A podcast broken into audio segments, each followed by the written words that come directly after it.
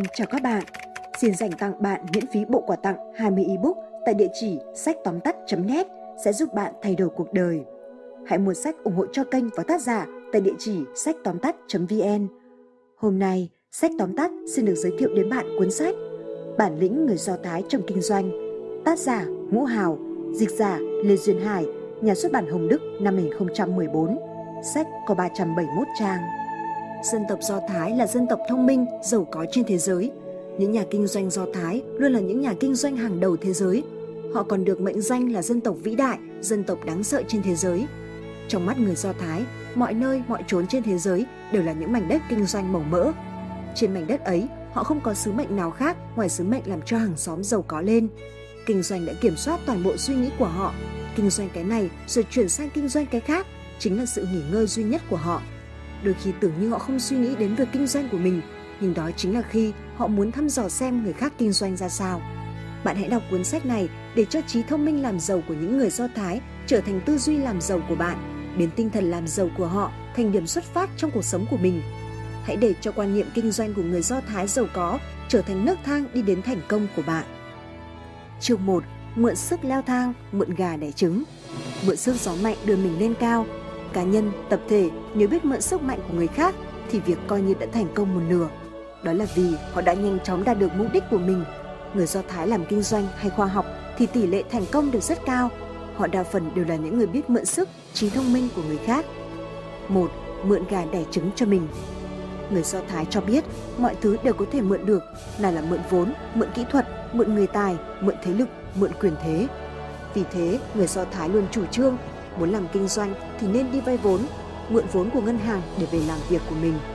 Nhà kinh doanh người Do Thái nổi tiếng trên thế giới Daniel Louis Lu khi mới xây dựng, ông hoàn toàn không có gì. Thế nhưng, chỉ dựa vào trí thông minh, tài năng của mình, ông đã gom được khoản vốn kha khá và đặt nền móng cho ngành tàu thuyền nổi tiếng thế giới của mình. Ông sinh ra tại bang Michigan. thuở nhỏ, ông sống rất khép kín, tính tình ít nói. Ông chỉ có niềm đam mê duy nhất là tàu thuyền. Ông thường xuyên lái tàu nên không còn cảm giác cô đơn, buồn chán. Ông luôn ao ước nhà mình có thật nhiều, thật nhiều tàu, chúng sẽ giúp cho ông đến được nơi mình muốn đến. Năm lên 9 tuổi, ông đã trở thành một chủ tàu nhỏ tuổi, có miếng nhưng không có tiếng. Biết được có con tàu nhỏ bị đắm, ông đã vay ngay cha mình 25 đô la Mỹ để mua nó. Ông đã cho vớt tàu lên và sửa tàu mất cả mùa đông năm ấy, nhưng ông vui lắm.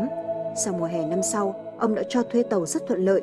Thế là ông đã kiếm được 50 đô la Mỹ đầu tiên trong đời trừ đi 25 đô la Mỹ để trả cho cha thì ông đã lãi dòng 25 đô la Mỹ. Từ lúc ấy, ông quyết chí trở thành ông chủ tàu, sở hữu hàng trăm chiếc tàu. Đến mãi năm 40 tuổi thì ông mới thực hiện được giấc mơ đó. Năm 1937, ông tới New York chạy đôn chạy đáo, gõ cửa các ngân hàng là một việc giống như thuở ấu thơ là vay tiền mua tàu. Ông dự định vay tiền ngân hàng mua tàu rồi sửa tàu hàng thành tàu chở dầu.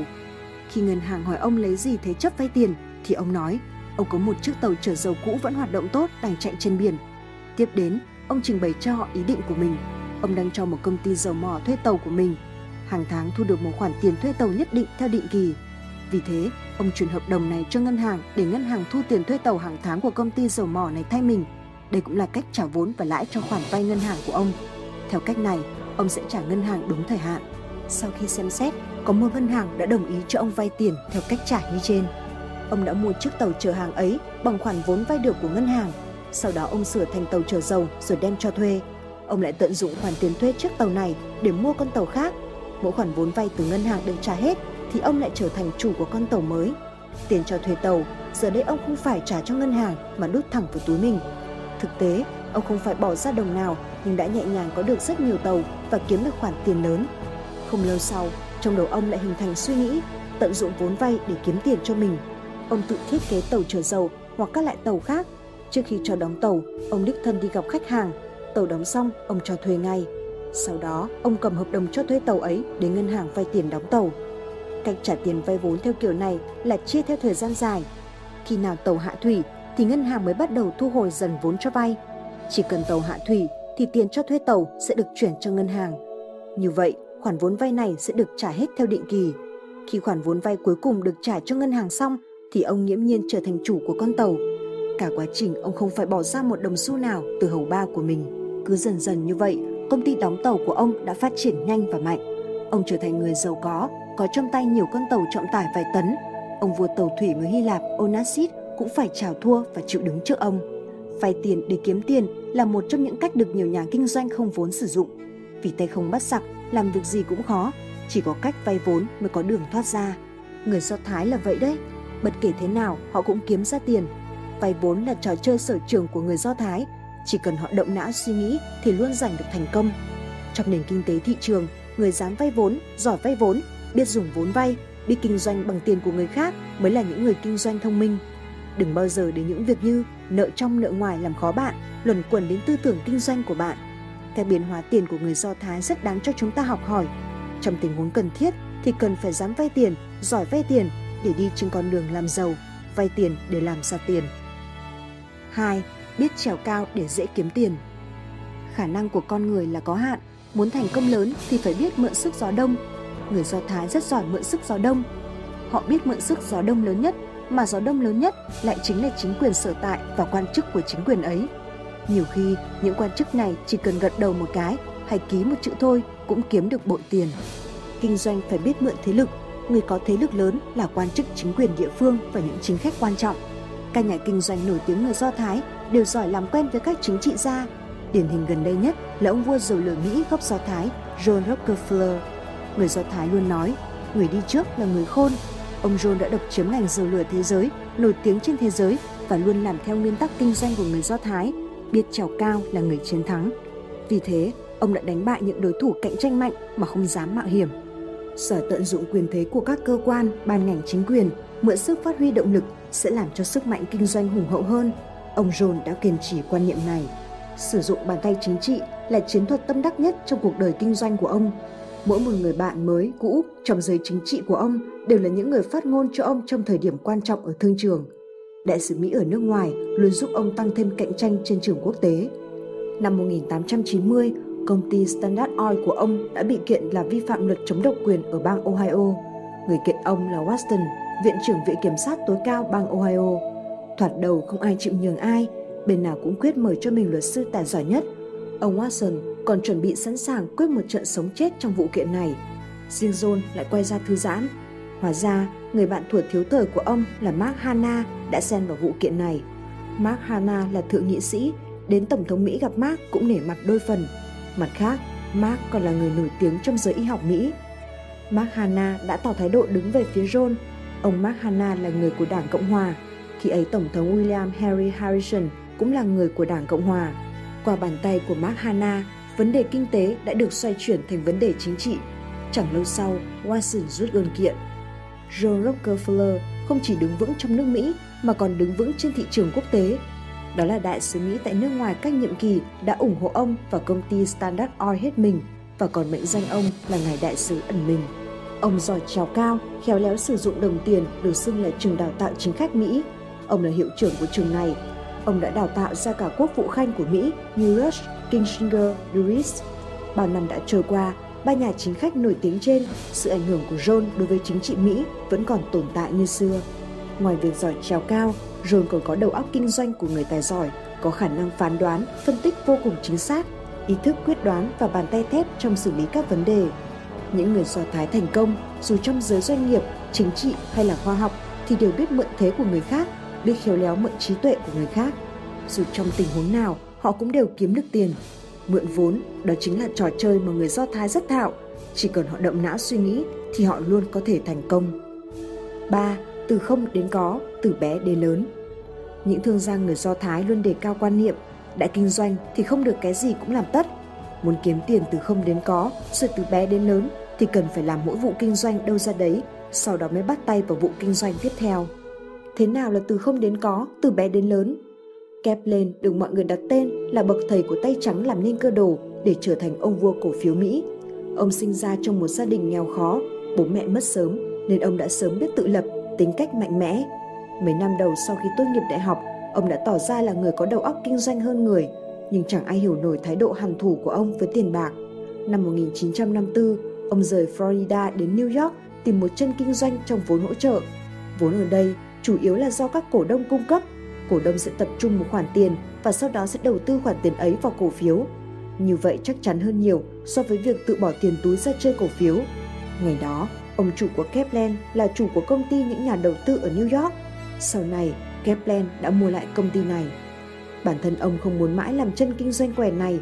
Với ông, đây chỉ là bước đệm mà thôi. Thoạt đầu, Kaplan kinh doanh cổ phiếu của công ty, nhưng ông không cam chịu là một nhân viên kinh doanh bình thường.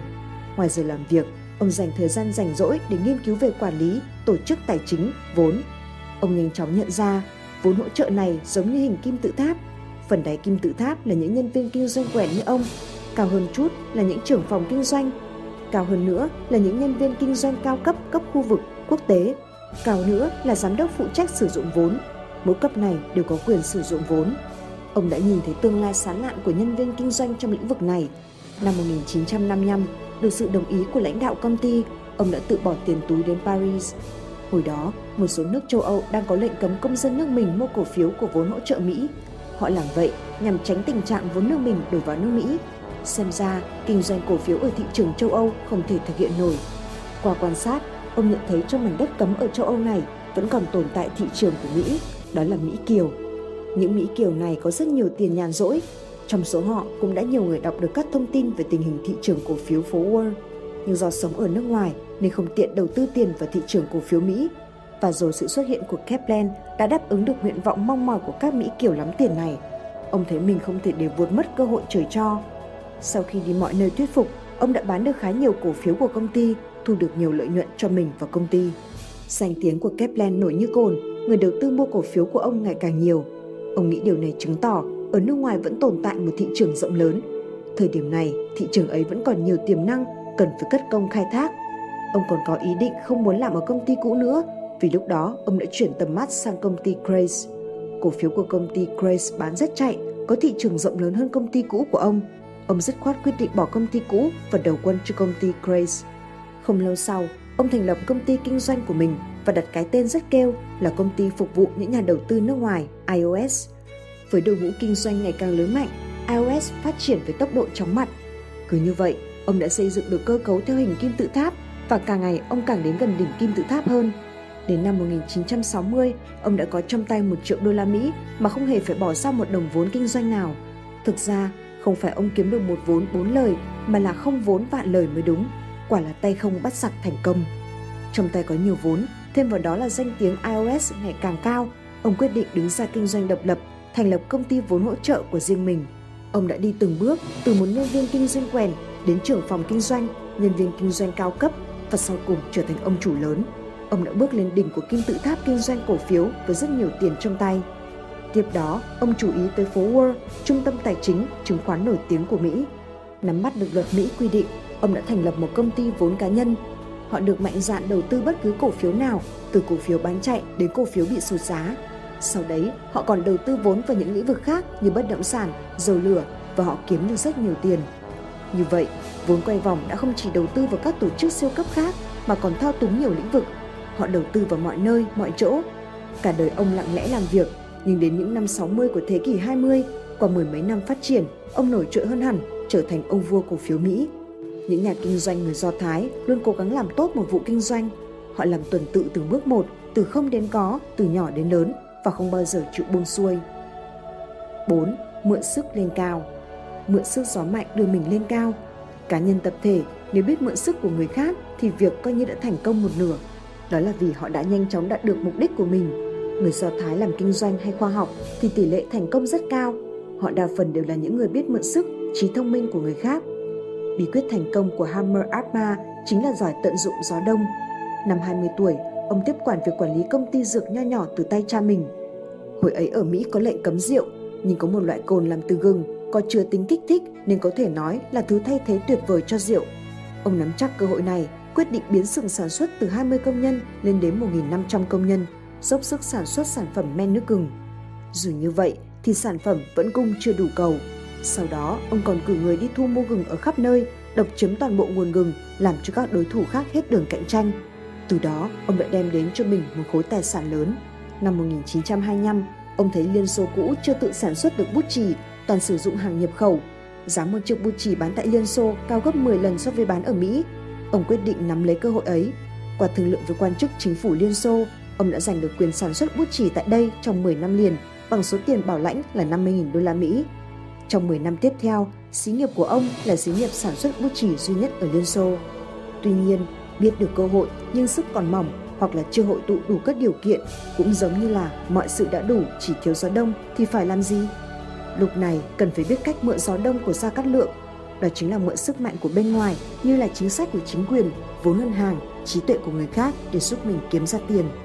Người Do Thái không chỉ giỏi tận dụng tiền của người khác mà họ còn giỏi tận dụng sức của người khác để làm sức mạnh cho mình hoặc phục vụ cho mình.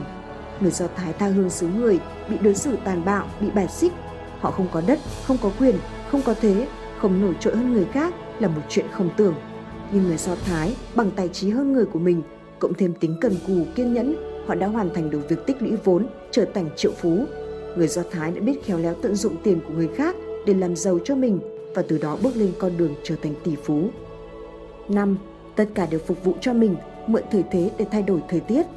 Người Do Thái luôn tâm niệm câu cách ngôn, tất cả đều phục vụ cho mình. Như vậy, mọi việc coi như đã thành công một nửa. Trong lịch sử, người Do Thái luôn ở trong hoàn cảnh, điều kiện khá tồi tệ, nhưng họ vẫn có thể thành công ở mọi lĩnh vực. Trong kinh doanh, khoa học, văn hóa đều xuất hiện những người Do Thái tài giỏi. Nguyên nhân chính là họ biết tận dụng mọi điều kiện để khai phá sự nghiệp của mình. Kinh Talmud đã nói cho người Do Thái biết, con người luôn bị hạn chế bởi môi trường khách quan, chỉ cần thích ứng được với môi trường, biết tận dụng những điều kiện có lợi cho mình trong thực tế thì sẽ làm được mọi việc. Người Do Thái tin là thế giới này luôn có những điều kiện có lợi cho mình cơ hội trong cuộc sống luôn có cho mỗi người. Vì vậy, chỉ cần chúng ta phát hiện, biết mượn điều kiện tốt thì chắc chắn sẽ thành công. Chương 2. Tươi cười vui vẻ, hòa nhã ra tiền. 1. Tươi cười đem đến nhiều giá trị. Người Do Thái có câu, một nụ cười bằng 10 thang thuốc bổ. Không chỉ như vậy, họ còn rất chú trọng đến nụ cười, cho đó là thứ vũ khí có sức mạnh tối tân nhất. Nhiều khi tươi cười còn đem lại hiệu quả hơn cả tiền bạc. Giám đốc một công ty bách hóa lớn của Mỹ, người gốc Do Thái nói, tôi thả tuyển dụng một cô gái chỉ học hết cấp 3 nhưng luôn tươi cười niềm nở, còn hơn là tuyển dụng một tiến sĩ mặt lúc nào cũng đăm đăm nhăn nhó. Dù trong kinh doanh hay trong cuộc sống, người Do Thái luôn có quan niệm thống nhất về nụ cười. Họ cho rằng nụ cười chính là tấm danh thiếp tuyệt vời nhất mà Thượng Đế ban tặng cho chúng ta. Họ cũng thường nói, khi bạn mỉm cười, mọi việc sẽ đều tốt đẹp. Luôn tươi cười niềm nở với mọi người thì họ sẽ dành cho bạn những tình cảm tốt nhất bạn không mất gì mà còn có được thứ tình cảm quý giá. Thật sự, giá trị của nụ cười chính là không mất gì, nhưng đổi lại bạn có được rất nhiều. Hinton, người gốc Do Thái, di cư từ Na Uy sang Mỹ. Tháng 1 năm 1919, cha ông qua đời vì tai nạn giao thông nên gánh nặng gia đình được đặt lên đôi vai ông. Hinton quyết tâm đến bang Texas gây dựng sự nghiệp. Ông đã mua lại khách sạn với giá 40.000 đô la Mỹ, trong tay ông chỉ có 5.000 đô la Mỹ, phần còn lại ông đi vay sau nhiều năm kinh doanh chăm chỉ, ông đã có trong tay 51 triệu đô la Mỹ. Ông tự hào nói cho mẹ nghe về thành công của mình.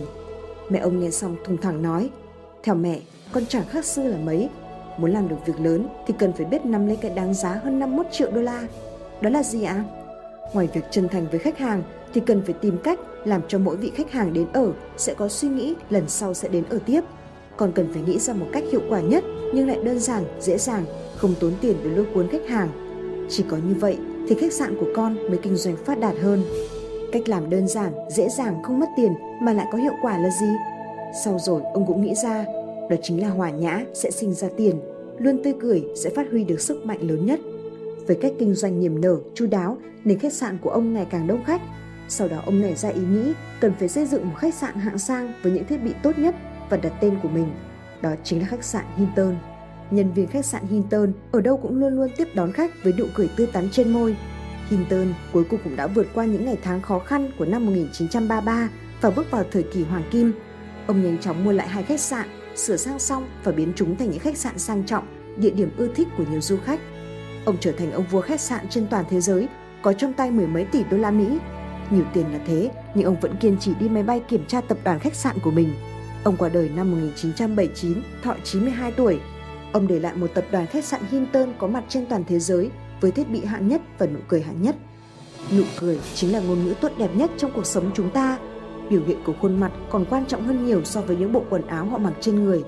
Trong khi giao tiếp, tươi cười chính là cách tốt nhất để gây thiện cảm với mọi người. Nhưng nhiều người không thích tươi cười. Làm thế nào để mình trở thành một người biết tươi cười cũng là một bộ môn nghệ thuật công phu. Vì vậy, chúng ta cần học điều này ở người Do Thái. Thứ nhất, luôn phải có ý thức tự mỉm cười, Nhiều người Do Thái cho biết, nhiều người không biết cười mà có cười cũng thành cười gượng.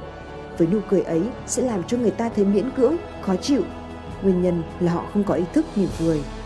Thứ hai, sáng nào thức dậy cũng phải soi gương mỉm cười.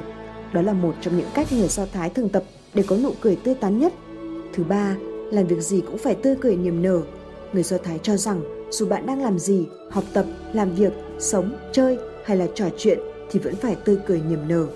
Như vậy sẽ làm cho bạn có được cảm giác thư thái, nhất là những lúc căng thẳng, hãy tự thưởng cho mình một nụ cười.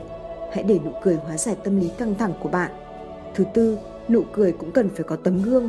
Nụ cười của họ đem đến cho người ta cảm giác thân thiết, vui vẻ, ấm áp. Nụ cười sẽ làm cho bạn đẹp hơn, thoáng đạt hơn, tự tại hơn.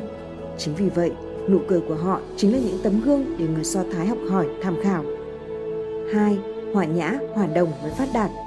Thái độ hòa nhã của người so Thái có liên quan tới những năm tháng phải sống tha hương khổ sở của họ. Bề ngoài hòa nhã ấy luôn có tác dụng gắn kết con người lại với nhau, giật lời cuốn người đối diện. Thực tế cho thấy, trong các hoạt động kinh doanh thì đó là một cách giới thiệu sản phẩm. Vì con người là động vật quần thể, quan hệ giữa con người với nhau hòa hợp hay không ảnh hưởng lớn tới sự nghiệp của họ. Sản phẩm và dịch vụ nào đó được mọi người ưa thích là do họ biết xử lý tốt mối quan hệ này. Người Do Thái biết rõ điều đó, họ luôn biết sống hòa đồng và đó là một cách để họ thành công trong sự nghiệp và làm giàu cho mình. Người Do Thái cho rằng trong cuộc đời mỗi người, ai ai cũng phải làm công tác tiếp thị. Đó chính là tiếp thị ý nghĩ sáng tạo, kế hoạch, dịch vụ, trí tuệ, thời gian của mình. Đó cũng là làm thế nào để nắm bắt được việc tiếp thị mình, đặt ra mục tiêu nổi trội và thực hiện mục tiêu đó. Ngược lại, những người thất bại luôn là những người không biết tiếp thị mình, chứ không phải là bản thân họ không có khả năng. Cái gọi là giỏi tiếp thị mình, tức là khả năng chung sống hòa bình với mọi người. Người Do Thái đã căn cứ vào quy luật này để quan tâm đến mọi người xung quanh, kể cả trong cuộc sống và trong kinh doanh. Họ luôn làm cho người khác thấy rằng mình rất quan tâm, đón nhận họ và rồi bắt đầu từ những nấc thang này họ đi đến thành công.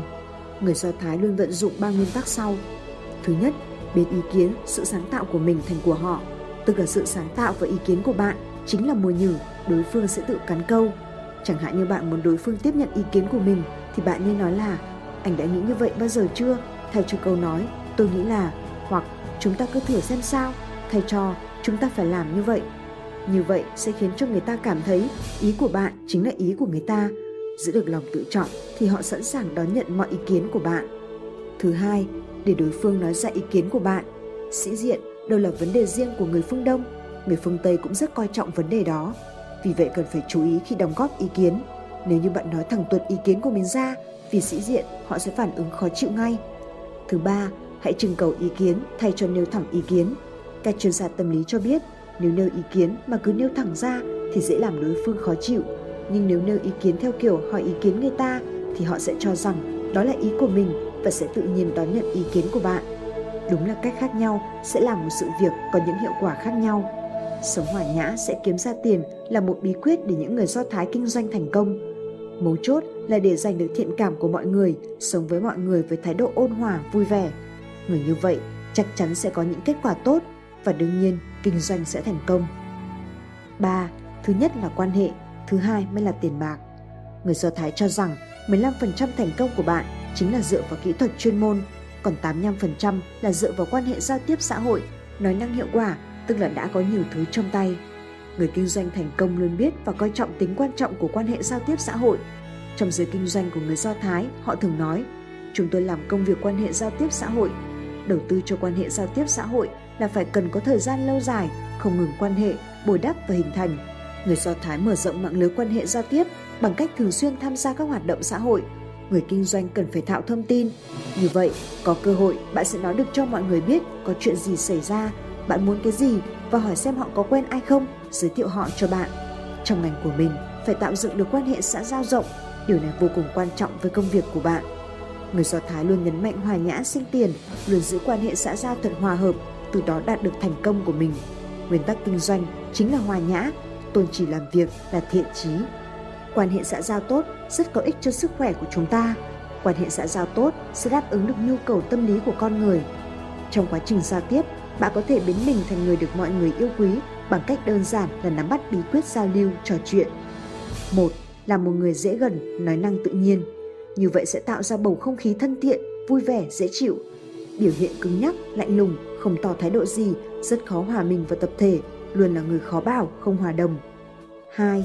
Thấu hiểu lòng người, biết quan tâm tới người khác, luôn nghĩ cho mọi người. Người như vậy không hề gây khó dễ, cũng không làm cho người khác thấy căng thẳng. Biến đổi mình theo địa điểm, thời gian của đối tượng nói chuyện sẽ có rất nhiều bạn. 3. Sống phóng khoáng. Người như vậy luôn có tấm lòng cởi mở, họ sẽ không chú ý đến thái độ của người khác đối với mình, sợ người khác ghen ghét. 4. Phải chân thành, thẳng thắn và có tình thương. Bạn muốn người khác quý mình thì cần có những tính cách cơ bản như là trung thành, thẳng thắn và giàu tình thương. Có lẽ chỉ cần bạn có được những nhân cách cơ bản này thì những nhân cách khác chắc chắn cũng hội tụ. 5. Biết nhận rõ ý đồ, động cơ, tình cảm, cảm nhận và tư tưởng của người khác. Người giỏi giao tiếp là người biết tính toán, biết suy nghĩ đến hậu quả của những gì mình làm và biết tính xem khả năng hành vi của người khác ra sao cũng như là lợi ích, tổn thất của mình. Những tính toán này đều có thể làm được trong tình trạng thay đổi liên tục. Vì vậy, chỉ cần nhận thức cao, biết quan sát cử chỉ và nét mặt của người khác thì dù phức tạp đến mấy cũng có những tính toán đúng. 4. Hài hước là liều thuốc cần có của người Do Thái. Theo những nhà kinh doanh người Do Thái, hài hước là một đặc quyền chỉ có kẻ mạnh mới dùng được, vì hài hước là thứ sức mạnh lớn nhất trong con người chúng ta. Vì thế, họ luôn coi trọng tính hài hước. Hài hước là sức mạnh không thể có gì thay thế nổi. Nhiều người phương Đông không hiểu được hàm nghĩa của hài hước. Có người còn cho rằng đó là hành vi không chín chắn, mất thể diện. Bản thân người Do Thái cũng thừa nhận họ là một dân tộc thông minh và đặc biệt hài hước. Sống là phải có sự tồn tại của trí thông minh và hài hước là một loại lương thực quan trọng cho tinh thần. Sự hài hước trong tính cách của những nhà kinh doanh Do Thái chính là sự gắn kết giữa tinh thần lạc quan và lòng dũng cảm chống lại thách thức. Những nhà kinh doanh người Do Thái cho rằng hài hước chính là sức mạnh lớn nhất mà con người có được. Nó sẽ giúp cho ta thư thái tinh thần, giữ được tâm hồn bình lặng. Do đó, mỗi khi gặp cảnh khó xử, những nhà kinh doanh người Do Thái luôn thích làm cho bầu không khí bớt căng thẳng, dễ chịu hơn bằng những câu chuyện tiếu lâm thú vị. Những nhà kinh doanh người Do Thái luôn coi hài hước là một món ăn tinh thần. Cười là nước, người Do Thái chính là cá. Trên thương trường kinh doanh cạnh tranh khốc liệt này, người Do Thái luôn biết vận dụng khéo léo trí tuệ và tính hài hước đặc biệt của mình như là cá gặp nước và rồi giành được nhiều thành công vang dội. 5. Mình muốn đứng vững thì phải cho người khác đứng vững. Mình muốn làm việc gì cũng xong thì phải cho người khác làm việc gì cũng xong. Smarrell, người đặt nền móng cho nền văn hóa Do Thái tiên tiến nổi tiếng trong lịch sử Do Thái, cũng nêu ra những quan điểm tương tự. Một hôm, có một người nước ngoài đến thăm và nêu ra một vấn đề nan giải. Thưa Ngài, nếu như Ngài có thể để tôi đứng một chân nghe về toàn bộ những tư tưởng của đạo Do Thái, thì tôi sẽ quy y luôn theo đạo Do Thái. Smurrell nghe xong bực mình lắm và đuổi ngay người nước ngoài ra khỏi nhà. Và rồi, người ấy lại tìm đến gặp ông hai lần nữa, lần nào cũng chỉ nêu ra vấn đề tương tự. Lần nào cũng vậy, ông Smurrell bực mình đuổi người nước ngoài ra khỏi nhà. Một lát sau, người nước ngoài này quay lại tìm ông và lại đưa ra vấn đề phức tạp ấy. Ông Smurrell nói, hai lần trước tôi làm như vậy, tức là muốn nói với anh một câu vô cùng đơn giản. Việc mình không muốn làm thì đừng ép người khác làm. Người nước ngoài này đâu có ý muốn quy y theo đạo Do Thái, chẳng qua là anh muốn thử ông Smurrell mà thôi. Smurrell biết ngay ý của anh ta nên cố ý tỏ ra tức giận đuổi anh ta ra khỏi nhà mình để nhắc nhở. Nhưng anh chàng này cũng lạ, hình như là muốn xem ông có tỏ thái độ gì nữa không nên lại đến gặp lần nữa. Ông Smorel mới đầu cũng chỉ định mượn cớ tức giận đuổi anh ta, nhìn thấy anh ta chẳng hiểu gì thì nổi giận lôi đình đuổi thẳng ra khỏi cửa để anh ta hiểu được ý của mình mà dừng ở đó. Ai ngờ, anh chàng nước ngoài này vẫn không hiểu, lại tìm đến nhà ông lần thứ ba. Lần này thì ông không buồn tức mà nói thẳng cho anh ta biết, việc mình không muốn làm thì đừng ép người khác làm. Thực ra, Smorell chỉ muốn nhắc nhở người nước ngoài này rằng cũng giống như anh không muốn bị người khác bực tức đuổi mình ra khỏi cửa thì tôi cũng vậy, tôi không muốn bị người khác trêu chọc. Trong cuộc sống, làm thế nào để có thể thực hiện được việc mình không muốn làm thì đừng ép người khác làm. Một, yêu là một biện pháp không cần đòi hỏi sự trau chuốt thái quá. Người biết yêu người khác thì chắc chắn sẽ có được tình yêu của người khác. Có được tình yêu bao la thì chắc chắn sẽ nhận được những đền đáp xứng đáng, sẽ rất thành công trong quan hệ xã giao. 2. Tình người là một tờ ngân phiếu. Mỗi một thành công của bạn đều được tạo nên bởi nền tảng là giúp đỡ người khác. Hãy rèn cho chính mình tính cách vui vẻ giúp đỡ người khác, luôn luôn giúp đỡ người khác và tạo cho mình có nhiều cơ hội và không gian phát triển hơn nữa. Muốn tận dụng triệt để quan hệ giao tiếp thì cần phải biết luôn luôn giúp đỡ mọi người. 3. Luôn gần gũi, thân thiện với mọi người. Thái độ đó chính là khuynh hướng tâm lý của mỗi người với từng vấn đề, sự vật. Đó là hạt nhân của thế giới nội tâm. Nếu không có sự thay đổi thái độ từ bên trong thì sẽ không có sự thay đổi ở bên ngoài. Mà dù bên ngoài có sự thay đổi thì sự thay đổi đó không bao giờ đạt đến mức lý tưởng. Bí quyết thay đổi con người thật kỳ diệu và điều quan trọng là phải thay đổi thái độ của chính bản thân. 6. Luôn phải biết khách hàng là thượng đế. Bạn luôn phải biết chăm sóc khách hàng như là thượng đế. Chỉ có như vậy thì bạn mới được ban tặng, được chúc phúc mãi mãi. Một công ty chuyên kinh doanh sữa của Israel đã chiếm được thị phần sữa ở nhiều nước thứ ba bằng cách khá đơn giản. Ngoài việc tăng cường tiếp thị sữa đến từng người dân, thì họ còn phục vụ cả những bác sĩ nội khoa và các nhân viên ngành y khác. Các hoạt động tiếp thị sữa trực tiếp đến tay người tiêu dùng của họ thật phong phú, qua quảng cáo trên các phương tiện truyền thông đại chúng, còn sử dụng cả xe có loa phóng thanh. Họ thường tặng sữa mẫu, bình sữa, núm vú và thì uống sữa cho khách hàng. Công ty này còn tiếp xúc trực tiếp với khách hàng theo kiểu y tá sữa. Công ty Dirt đã thuê khoảng 200 phụ nữ để đào tạo thành y tá, nhân viên điều dưỡng, nhân viên đỡ đẻ. Những người này được đặt cái tên khá kêu là y tá sữa. Thực chất, đó là những nhân viên tiếp thị bán sữa. Họ đến gặp từng bà mẹ mới sinh để tặng sữa, thuyết phục ngoài bú sữa mẹ ra thì cũng nên cho bú thêm sữa công thức để tăng cường dinh dưỡng. Họ mặc đồng phục nhưng nhìn rất chuyên nghiệp và còn làm cho khách hàng cảm thấy yên tâm nhiều. Khách hàng hài lòng chính là đáp án duy nhất mà các công ty kinh doanh cần có. Đây chính là tâm niệm kinh doanh của các ông chủ người Do Thái. Muốn trở thành một công ty biết đáp ứng khách hàng thực sự thì cần phải biết biến khách hàng thành thượng đế và rồi đáp ứng thực sự mọi yêu cầu của khách hàng. Đối xử chân thành, luôn biết giữ chữ tín. Một, Không bao giờ kinh doanh một lần là xong. Người Do Thái cho rằng thật lòng, tin cậy là giấy thông hành của cuộc đời, là mạng sống thứ hai của những người kinh doanh. Làm kinh doanh luôn phải nhớ một điều, thành thật tin cậy là nền tảng của việc kiếm tiền, là tấm biển hiệu lớn của người làm kinh doanh. Người mà không giữ chữ tín thì sẽ không làm được gì. Trên thương trường, người làm kinh doanh càng cần phải biết giữ chữ tín hơn. Tổn thất về kinh tế còn có thể kiếm lại được, tổn thất về niềm tin thì chẳng có gì cứu vãn nổi. Không giữ chữ tín thì chẳng ai dám làm ăn với bạn. Bạn sẽ trở thành người cô độc, muốn làm gì cũng khó. Vì vậy, giữ chữ tín là việc quan trọng của cuộc đời. Làm thế nào để trở thành người biết giữ chữ tín? Thật thà là yếu tố cơ bản của người biết giữ chữ tín. Người Do Thái luôn biết giữ lời hứa, dù là lời hứa bằng mồm, không chính thức, không văn bản giấy tờ, nhưng chỉ cần họ hứa thì họ sẽ làm theo những gì mình đã hứa. Đức tính tốt đẹp này đã đem đến cho họ danh dự cao nhất. Người Do Thái không bao giờ kinh doanh theo kiểu một lần là xong. Họ không bao giờ có suy nghĩ chỉ cần một người mắc lừa mình một lần là mình giàu to. Họ cho rằng suy nghĩ ấy thật tồi tệ là cách tốt nhất để tự hủy diệt mình. Theo lý mà nói, người Do Thái không nhà không cửa, luôn bị mọi người xua đuổi nên dễ hình thành những cuộc mua bán mang tính tạm thời theo kiểu nay nơi này, mai nơi khác. Hoàn toàn có thể này bán kiểu này, mai bán kiểu khác để kiếm lời. Nhưng họ không làm như vậy mà họ luôn trọng chữ tín của mình, chất lượng kinh doanh và chất lượng phục vụ của họ luôn đứng hàng đầu trên thế giới.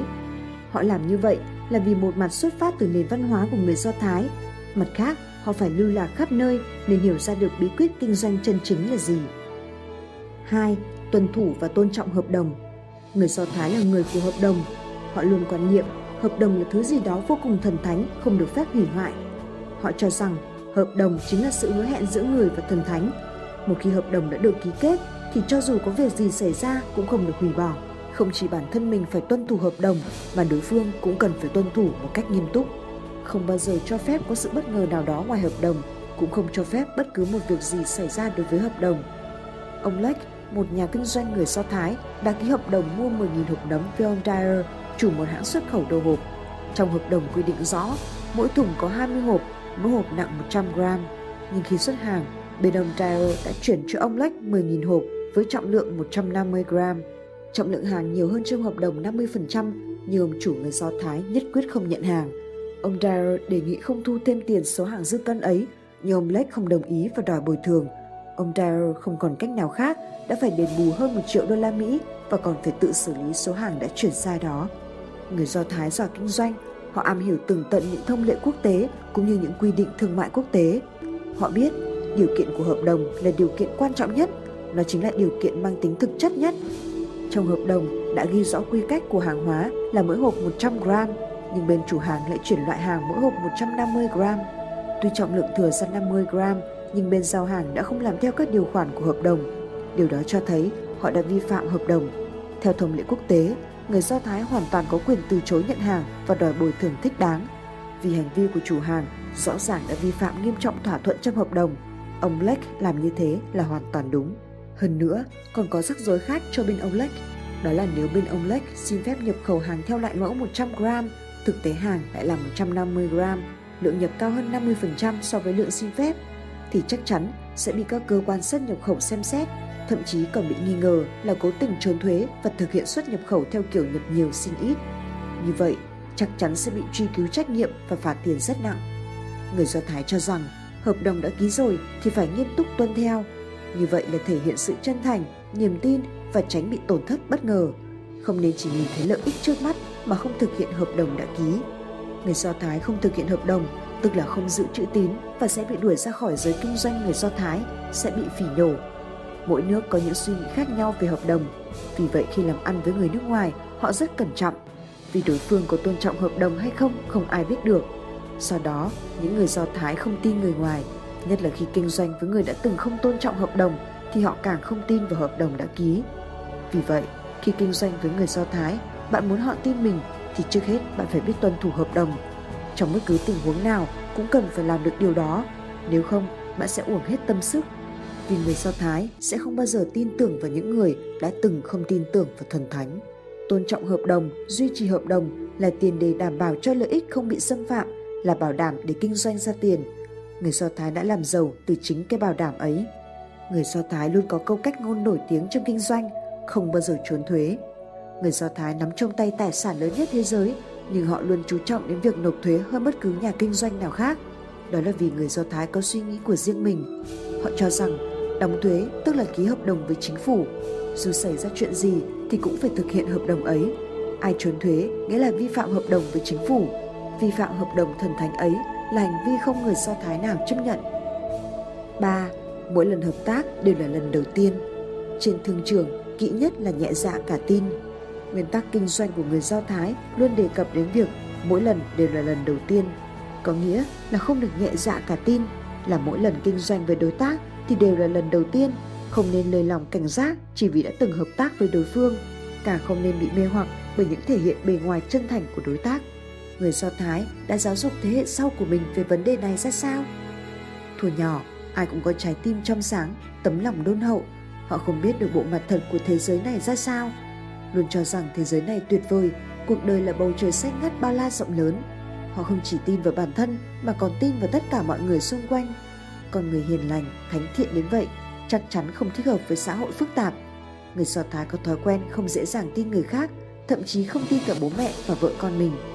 Chính vì vậy mà bố mẹ đã giáo dục con cái từ nhỏ để biết rằng thế giới này rất phức tạp, tuyệt đối không được nhẹ dạ với ai. John, 3 tuổi, đang ngồi chơi rất vui với chị gái trong phòng khách thì ba về.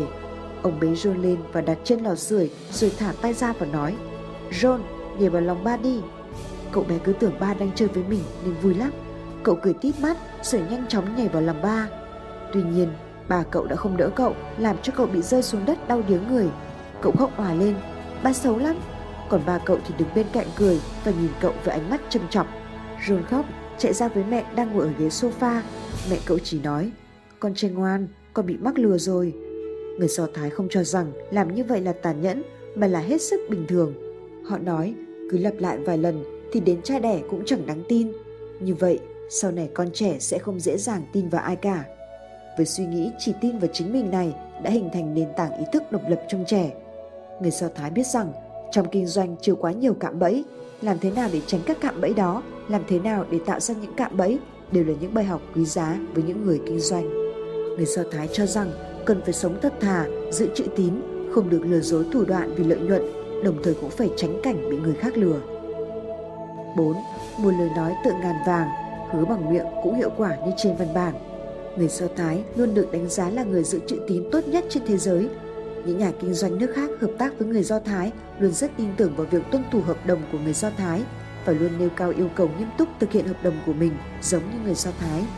Tố chất luôn giữ chữ tín của người Do Thái đã có ý nghĩa và ảnh hưởng sâu rộng đến cả thế giới. Dù đánh giá thế nào thì cũng không quá với con người thực của họ. Dân tập Do Thái đã sớm có truyền thống lâu đời trong việc giữ chữ tín với mọi người.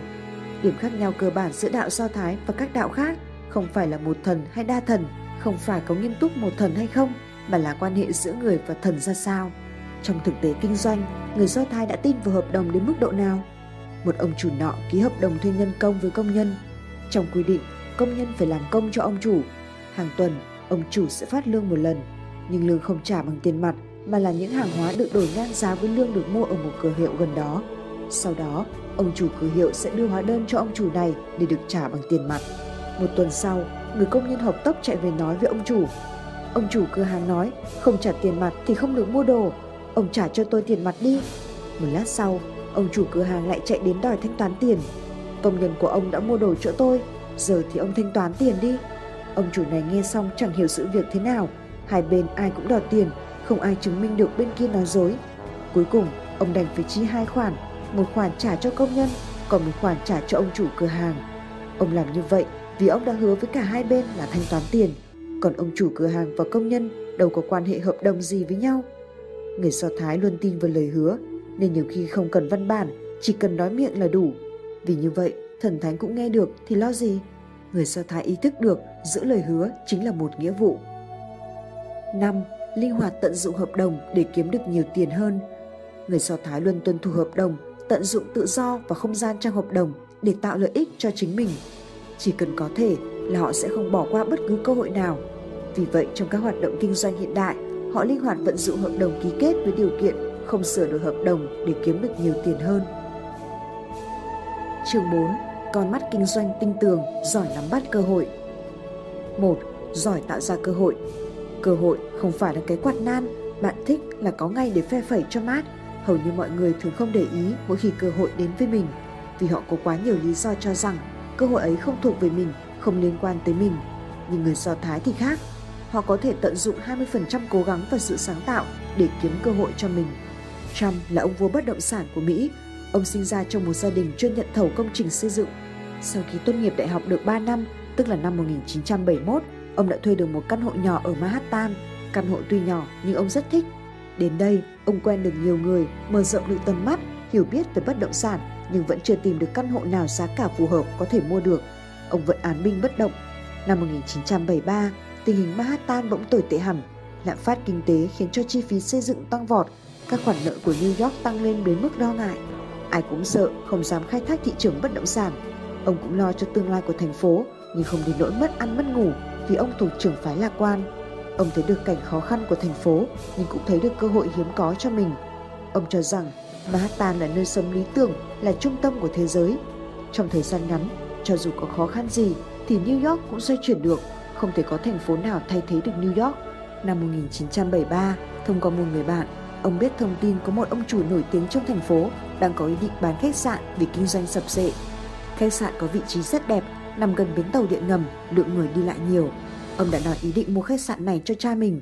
Cha ông ngạc nhiên khi thấy con trai định mua lại khách sạn trong thành phố vì chắc chắn đó là vụ mua bán lỗ nhiều hơn lãi. Nhưng ông lại biết mình sẽ lãi bằng một vài tiểu xảo thông minh. Một mặt ông thuyết phục bên mua, mặt khác ông trần trừ chưa đưa tiền đặt cọc. Ông cố kéo dài thời gian, thậm chí còn thuyết phục được người ta cho mình vay vốn và còn được quan chức thành phố giảm bớt thuế. Sau khi mọi việc ổn thỏa, ông mới mua lại khách sạn. Ông dồn tiền vào đầu tư sửa chữa, nâng cấp lại khách sạn. Tháng 9 năm 1980, khách sạn Trump chính thức khai trương. Khách sạn luôn đông khách nên khoản lợi nhuận hàng năm luôn vượt qua con số 30 triệu đô la Mỹ. Ông có trong tay 50% cổ phần của khách sạn. Vẫn chưa hài lòng với thành công của mình, ông tiếp tục quan tâm tới tòa nhà 11 tầng trên con đường sầm uất nhất Manhattan. Từ năm 1971, khi mới đến đây, ông đã nhìn thấy tòa nhà và biết chắc rằng đó là nơi đẹp nhất của thành phố. Nếu xây một tòa nhà to tráng lệ ở điểm đó, thì nó sẽ là một tòa nhà hạng nhất trong giới bất động sản Mỹ. Sau nhiều lần gặp gỡ thương lượng, ông đã mua lại tòa nhà với giá 25 triệu đô la Mỹ. Ông quyết định phá toàn bộ tòa nhà và xây tòa nhà mới 68 tầng. Tòa nhà được xây dựng xong vừa đẹp vừa cao. Đứng ở trên tầng 30 có thể nhìn thấy toàn cảnh thành phố, kể cả tượng nữ thần tự do ở phía nam thành phố. Có thể nói, mọi phong cảnh đẹp của thành phố được thu lại trong tầm mắt của bạn khi đứng trên tòa nhà này. Giá các căn hộ ở tòa nhà rất đắt, chủ yếu là dành cho người giàu. Mỗi căn hộ giá xây dịch từ 1 triệu đến 5 triệu đô la Mỹ. Ông quảng cáo rất mạnh nên nhiều diễn viên điện ảnh và những nhân vật nổi tiếng đã tranh nhau mua căn hộ của ông. Chẳng mấy chốc đã bán được hơn nửa số căn hộ ấy. Tòa nhà có 263 căn hộ, ông giữ lại hơn 10 căn cho gia đình mình ở. Ông luôn tự hào nói rằng căn hộ của ông là căn hộ đẹp hiếm có trên thế giới. Trump đã giỏi nắm bắt những cơ hội ẩn chứa trong những tai họa của thời cuộc, biết vận dụng biện pháp kinh doanh thỏa đáng để làm giàu cho mình. Trong khi tìm ra cơ hội thì người Do Thái luôn có những tư duy, sáng tạo riêng. Đó chính là bí quyết làm giàu cơ bản của họ. 2. Nắm lấy cơ hội bình thường để biến nó thành phi thường. Cơ hội luôn công bằng với mọi người, chỉ có điều mọi người không để ý đến nó mà thôi. Chính vì thế mà họ luôn để vụt mất cơ hội quý giá. Người Do Thái giàu là vì họ giỏi nắm bắt cơ hội, biết nắm lấy mọi thứ liên quan tới cơ hội. Kinh nghiệm của người kinh doanh Do Thái là không chỉ giỏi phát hiện ra cơ hội mà còn biết nắm lấy cơ hội đó khi nó xuất hiện, biết biến cơ hội chợt vụt qua ấy thành cơ hội làm giàu cho mình. Trong quá trình làm giàu, cơ hội sẽ luôn đi qua bạn giống như sao chổi bay vụt trên bầu trời. Thời gian xuất hiện rất ngắn nhưng lại đem đến nguồn năng lượng cực lớn. Có lẽ nó chỉ là một cơ hội nhỏ nhoi nhưng cũng đủ giúp chúng ta làm giàu được. Người Do Thái luôn cổ vũ nhau rằng bạn hãy thử làm việc bạn muốn làm mà lâu nay bạn không đủ dũng cảm để làm. Như vậy, bạn sẽ có một cuộc sống mới mẻ hoàn toàn. 3. Đứng thật vững để tìm kiếm cơ hội. Bạn phải giành lấy cơ hội bằng con mắt nhạy bén và lòng kiên trì bền bỉ không ngừng. Cùng là một việc như nhau, trong mắt người bình thường nó chẳng có gì đáng xem xét, nhưng trong mắt người Do Thái, nó lại là một cơ hội tốt để thực hiện giấc mơ làm giàu của mình. Người Do Thái thông minh, luôn biết nhìn xa trông rộng, biết nắm bắt thời cơ, mạnh dạn hành động. Chính vì thế mà thế giới càng ngày càng có nhiều những người Do Thái giàu có. Chiếc lá bị rơi xuống dòng sông chỉ biết trôi theo dòng. Tương lai của nó bị đưa đẩy bởi dòng nước và hướng gió. Nhưng bạn thì khác, bạn có thể thay đổi tương lai của mình, không cần phải ngồi yên một chỗ như thế. Bạn có thể tung tăng bơi trong sóng nước, kể cả nước chảy xiết để tìm kiếm những cơ hội mới. Hãy để cơ hội biến ước mơ của bạn thành hiện thực. 4. Mỗi thông tin trong kinh doanh đều là một cơ hội tốt. Khán đài kinh doanh càng rộng lớn thì thông tin kinh doanh càng quan trọng. Chính vì vậy, người Do Thái luôn rất coi trọng và hiểu thông tin hơn những người khác. Thoạt đầu, họ chỉ quan tâm thu thập thông tin, chỉnh lý và vận dụng thông tin chỉ là liên quan đến tình hình chiến sự, sinh tồn của dân tộc mình, chứ không liên quan gì tới tiền bạc. Người Do Thái cho rằng thông tin chính là dấu hiệu liên quan đến việc thắng thua, sinh tồn của dân tộc.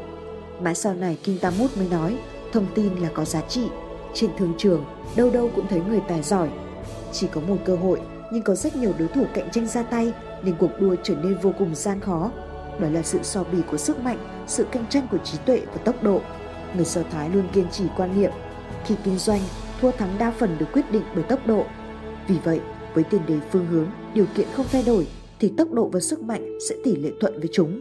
Có tốc độ thì mới chiếm được ưu thế, không hiểu điều này thì khó có thể làm kinh doanh được.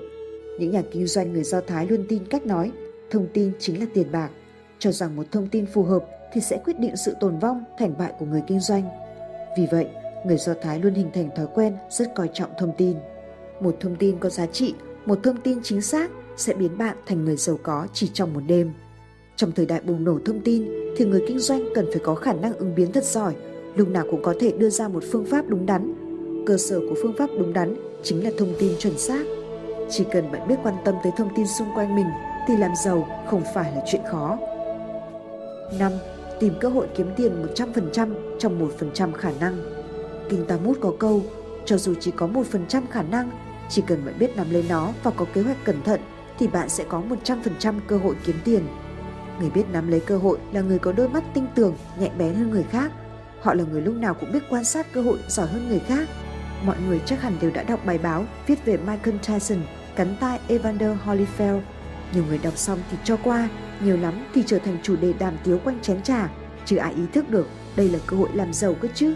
Sau vụ tai tiếng của Tyson, một nhà kinh doanh người Mỹ gốc Do Thái đã cho ra đời một loạt kẹo sô-cô-la giống hình cái tai có khuyết một chỗ, giống như cái tai nổi tiếng của Holyfield bị Tyson cắn một miếng. Dưới gói kẹo còn in hình Holyfield. Hồi đó, sô-cô-la của hãng này nổi trội hơn hẳn so với các hãng khác. Nhà kinh doanh này đã kiếm được bội tiền. Vụ Tyson cắn tai Holyfield, hàng tỷ người trên thế giới đều biết, nhưng nhận ra đó là cơ hội làm giàu thì chỉ có một người mà thôi. Trong kinh doanh, làm thế nào để kiếm được nhiều tiền? Đây là vấn đề mà các nhà kinh doanh thường đặt lên hàng đầu. Người Do Thái luôn là những nhà kinh doanh giỏi giang nhất trên thế giới.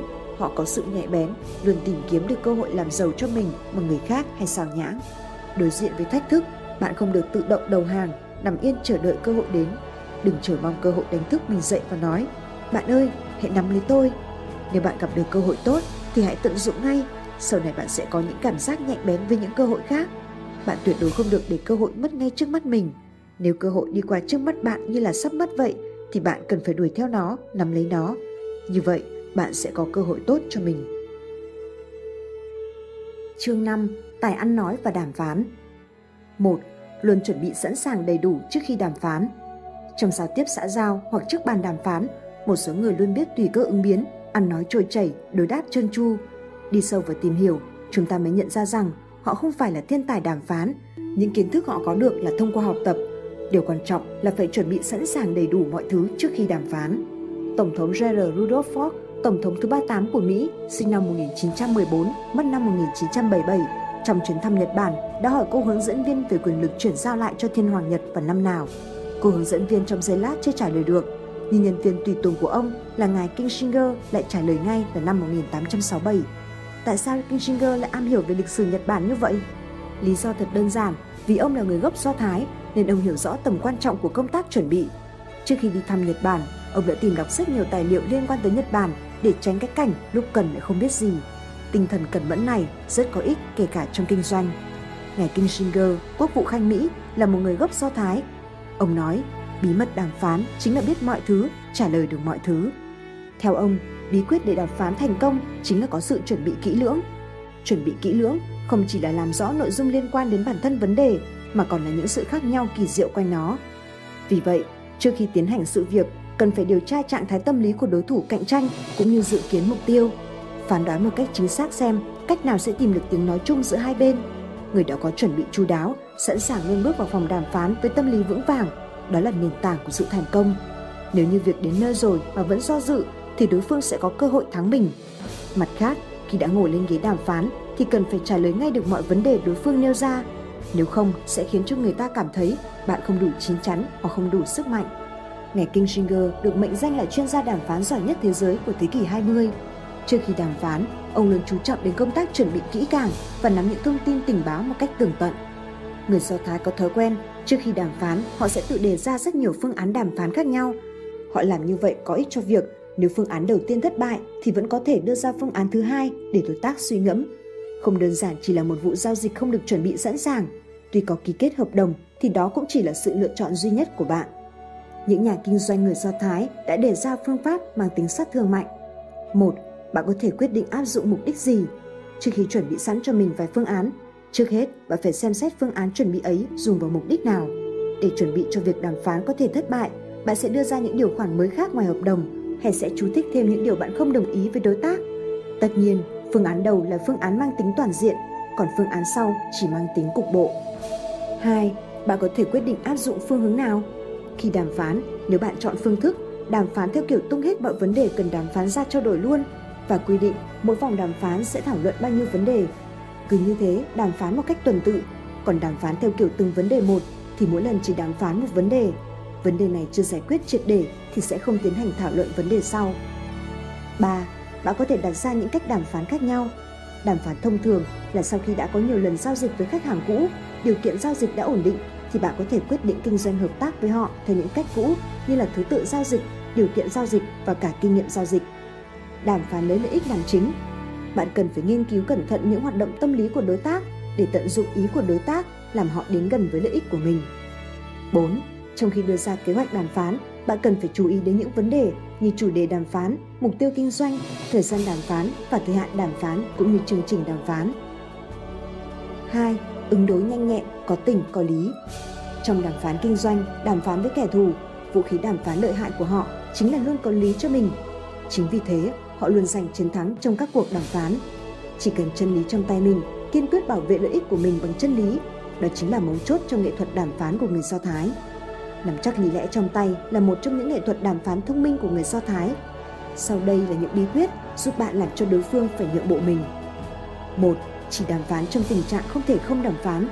Cho dù bạn là bên mua hay bên bán thì phải nhớ kỹ, vấn đề chính là không nhượng bộ, còn những vấn đề lẻ tẻ có thể bàn bạc được. 2. Nếu chưa chuẩn bị sẵn sàng thì đừng ngồi vào bàn đàm phán.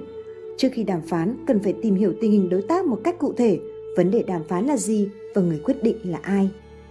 3. Có cái được nhưng cũng có cái không được. Thực hiện đàm phán theo kiểu chỉ biết đến mình thì sẽ làm cho cuộc đàm phán lâm vào thế bế tắc, thậm chí làm đối phương khó chịu phải rút lui, còn mình thì chẳng được gì. 4. Giữ kín bí mật của mình. Luôn phải giữ kín bí mật của mình sẽ làm đối phương không nghĩ ra cách đối phó toàn diện với mình. 5 là một người lý trí trên bàn đàm phán. Thích thì cũng chỉ nên tỏ ra là thích thôi, chứ không nên tỏ thái độ phải có nó bằng được. Nếu không, bạn sẽ phải trả giá đắt vì điều đó. 6. Nắm lấy chừng mực gây áp lực cho đối tác. Thứ nhất, cần phải giữ thế cạnh tranh, càng có nhiều phương án thay thế càng tốt. Thứ hai, hãy coi đối phương là người hợp tác chứ không phải là kẻ thù của mình. Hãy hướng đối phương nghiêng về phía mình trong không khí dễ chịu. Thứ ba, luôn cho đối phương cảm thấy nếu không dựa vào bạn thì vấn đề sẽ rất khó khăn. 7. Chiến thắng bằng chiến đấu.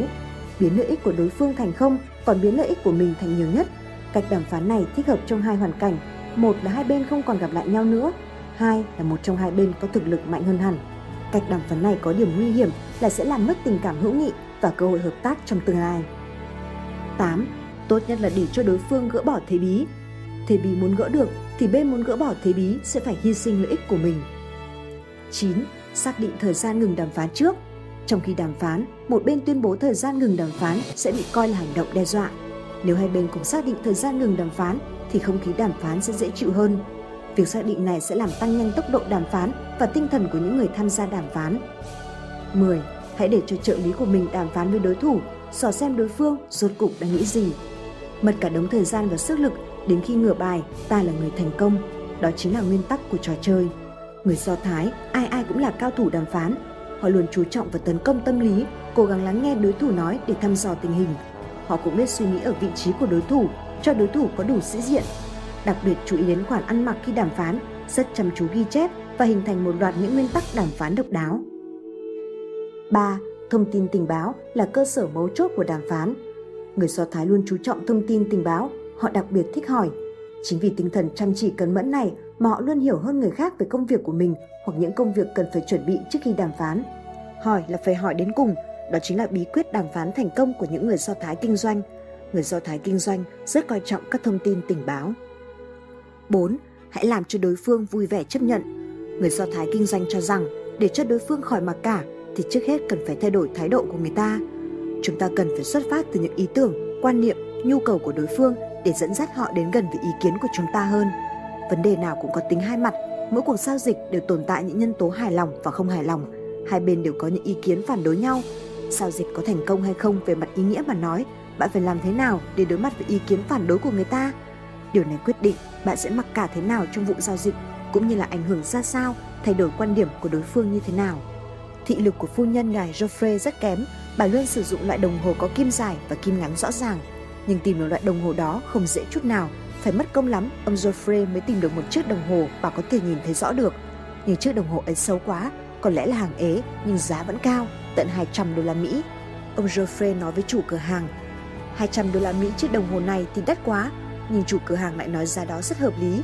Ông chủ cửa hàng còn nói, chiếc đồng hồ này tinh tế ở chỗ, mỗi tháng chỉ sai vài giây Ông Geoffrey nói với chủ cửa hàng rằng đồng hồ chạy đúng thời gian là rất quan trọng. Ông còn chứng minh thêm bằng cách đưa chiếc đồng hồ cũ của vợ mình cho ông chủ cửa hàng xem. Bà ấy nhà tôi đeo chiếc đồng hồ 50 đô la Mỹ này đã được 7 năm rồi mà nó vẫn dùng tốt đấy chứ.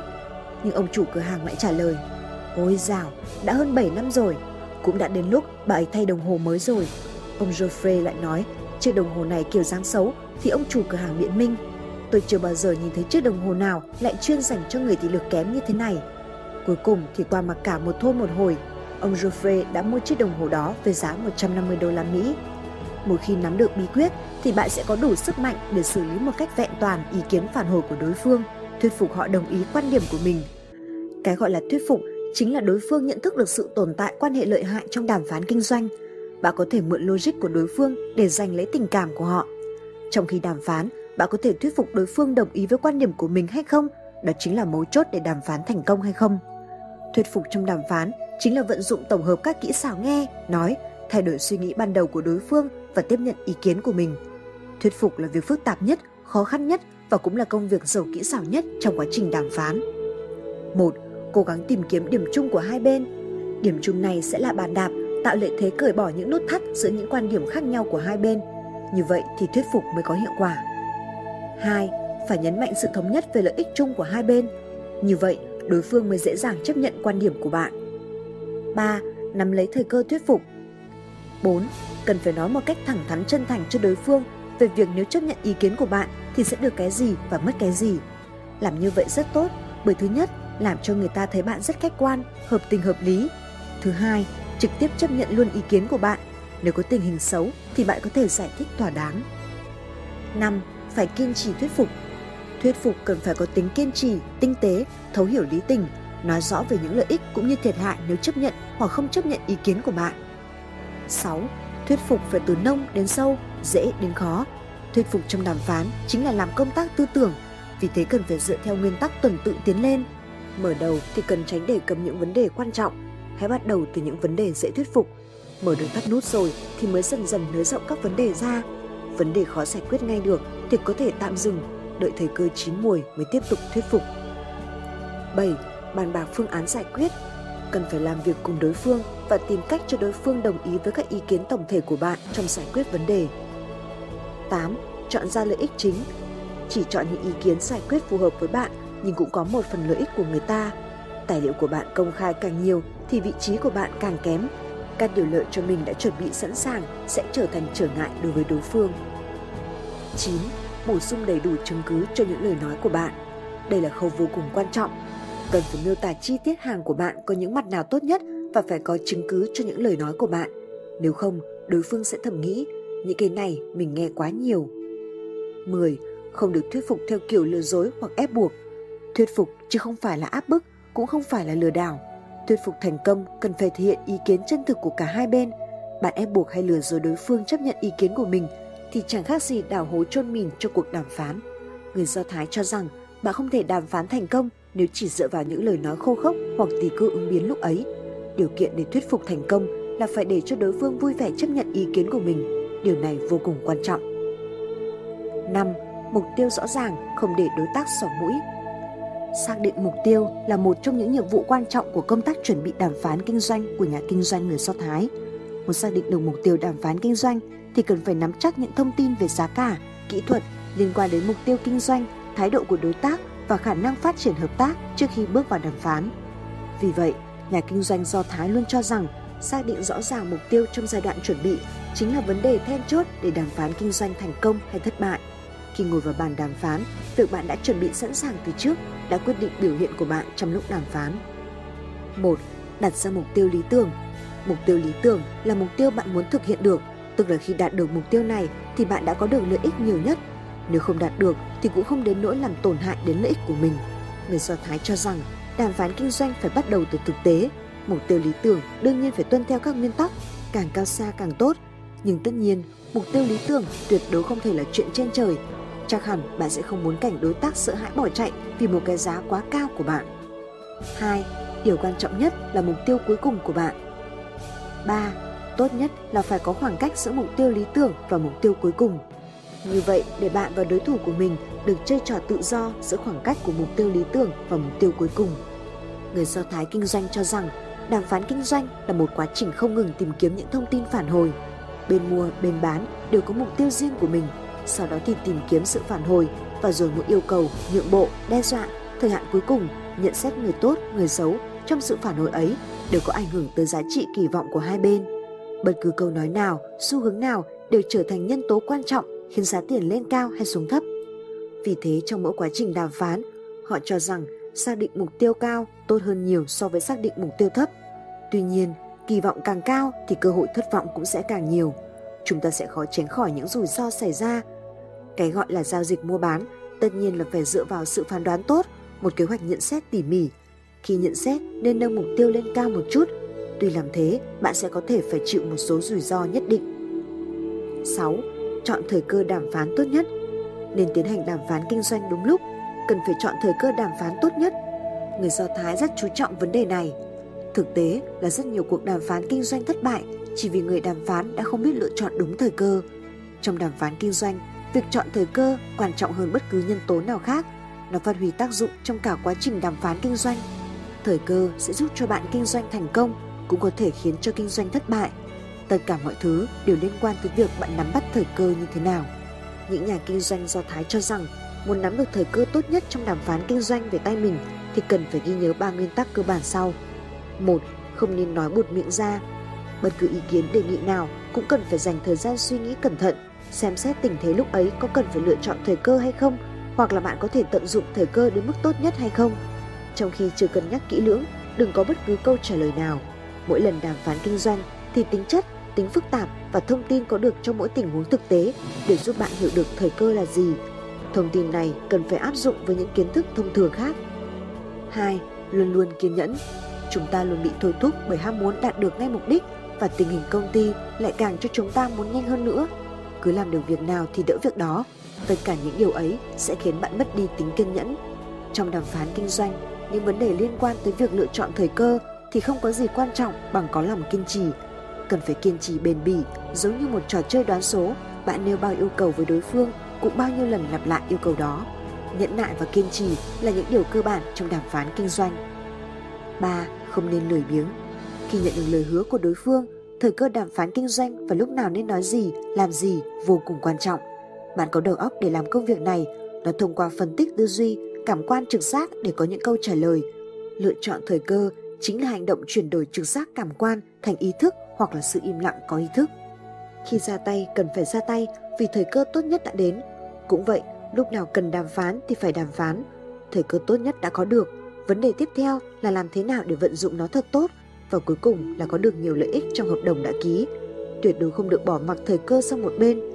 Chọn thời cơ tốt nhất trong đàm phán kinh doanh không phải là chuyện dễ dàng. Hàng ngày chúng ta có rất nhiều thời cơ bất ngờ xuất hiện.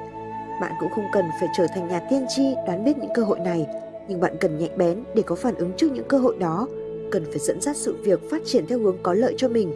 Như vậy cũng có nghĩa là bạn cần phải học cách tận dụng thời cơ. Chương 6. Dám nghĩ dám làm, chiến thắng trong nguy hiểm. 1. Phá vỡ kiểu kinh doanh bán nhiều với giá rẻ. Người Do Thái có bí quyết kinh doanh rất hay là bán nhiều với giá cao. Điều này chắc hẳn những người khác thấy không chấp nhận được vì từ xưa đến giờ luôn thịnh hành nguyên tắc kinh doanh bán nhiều với giá thấp. Hơn nữa, thực tế đã chứng minh rằng phương thức kinh doanh này rất khoa học, có thể áp dụng phổ biến. Nhưng người kinh doanh Do Thái lại có tư duy ngược lại. Họ có những chiêu thức kinh doanh khác người.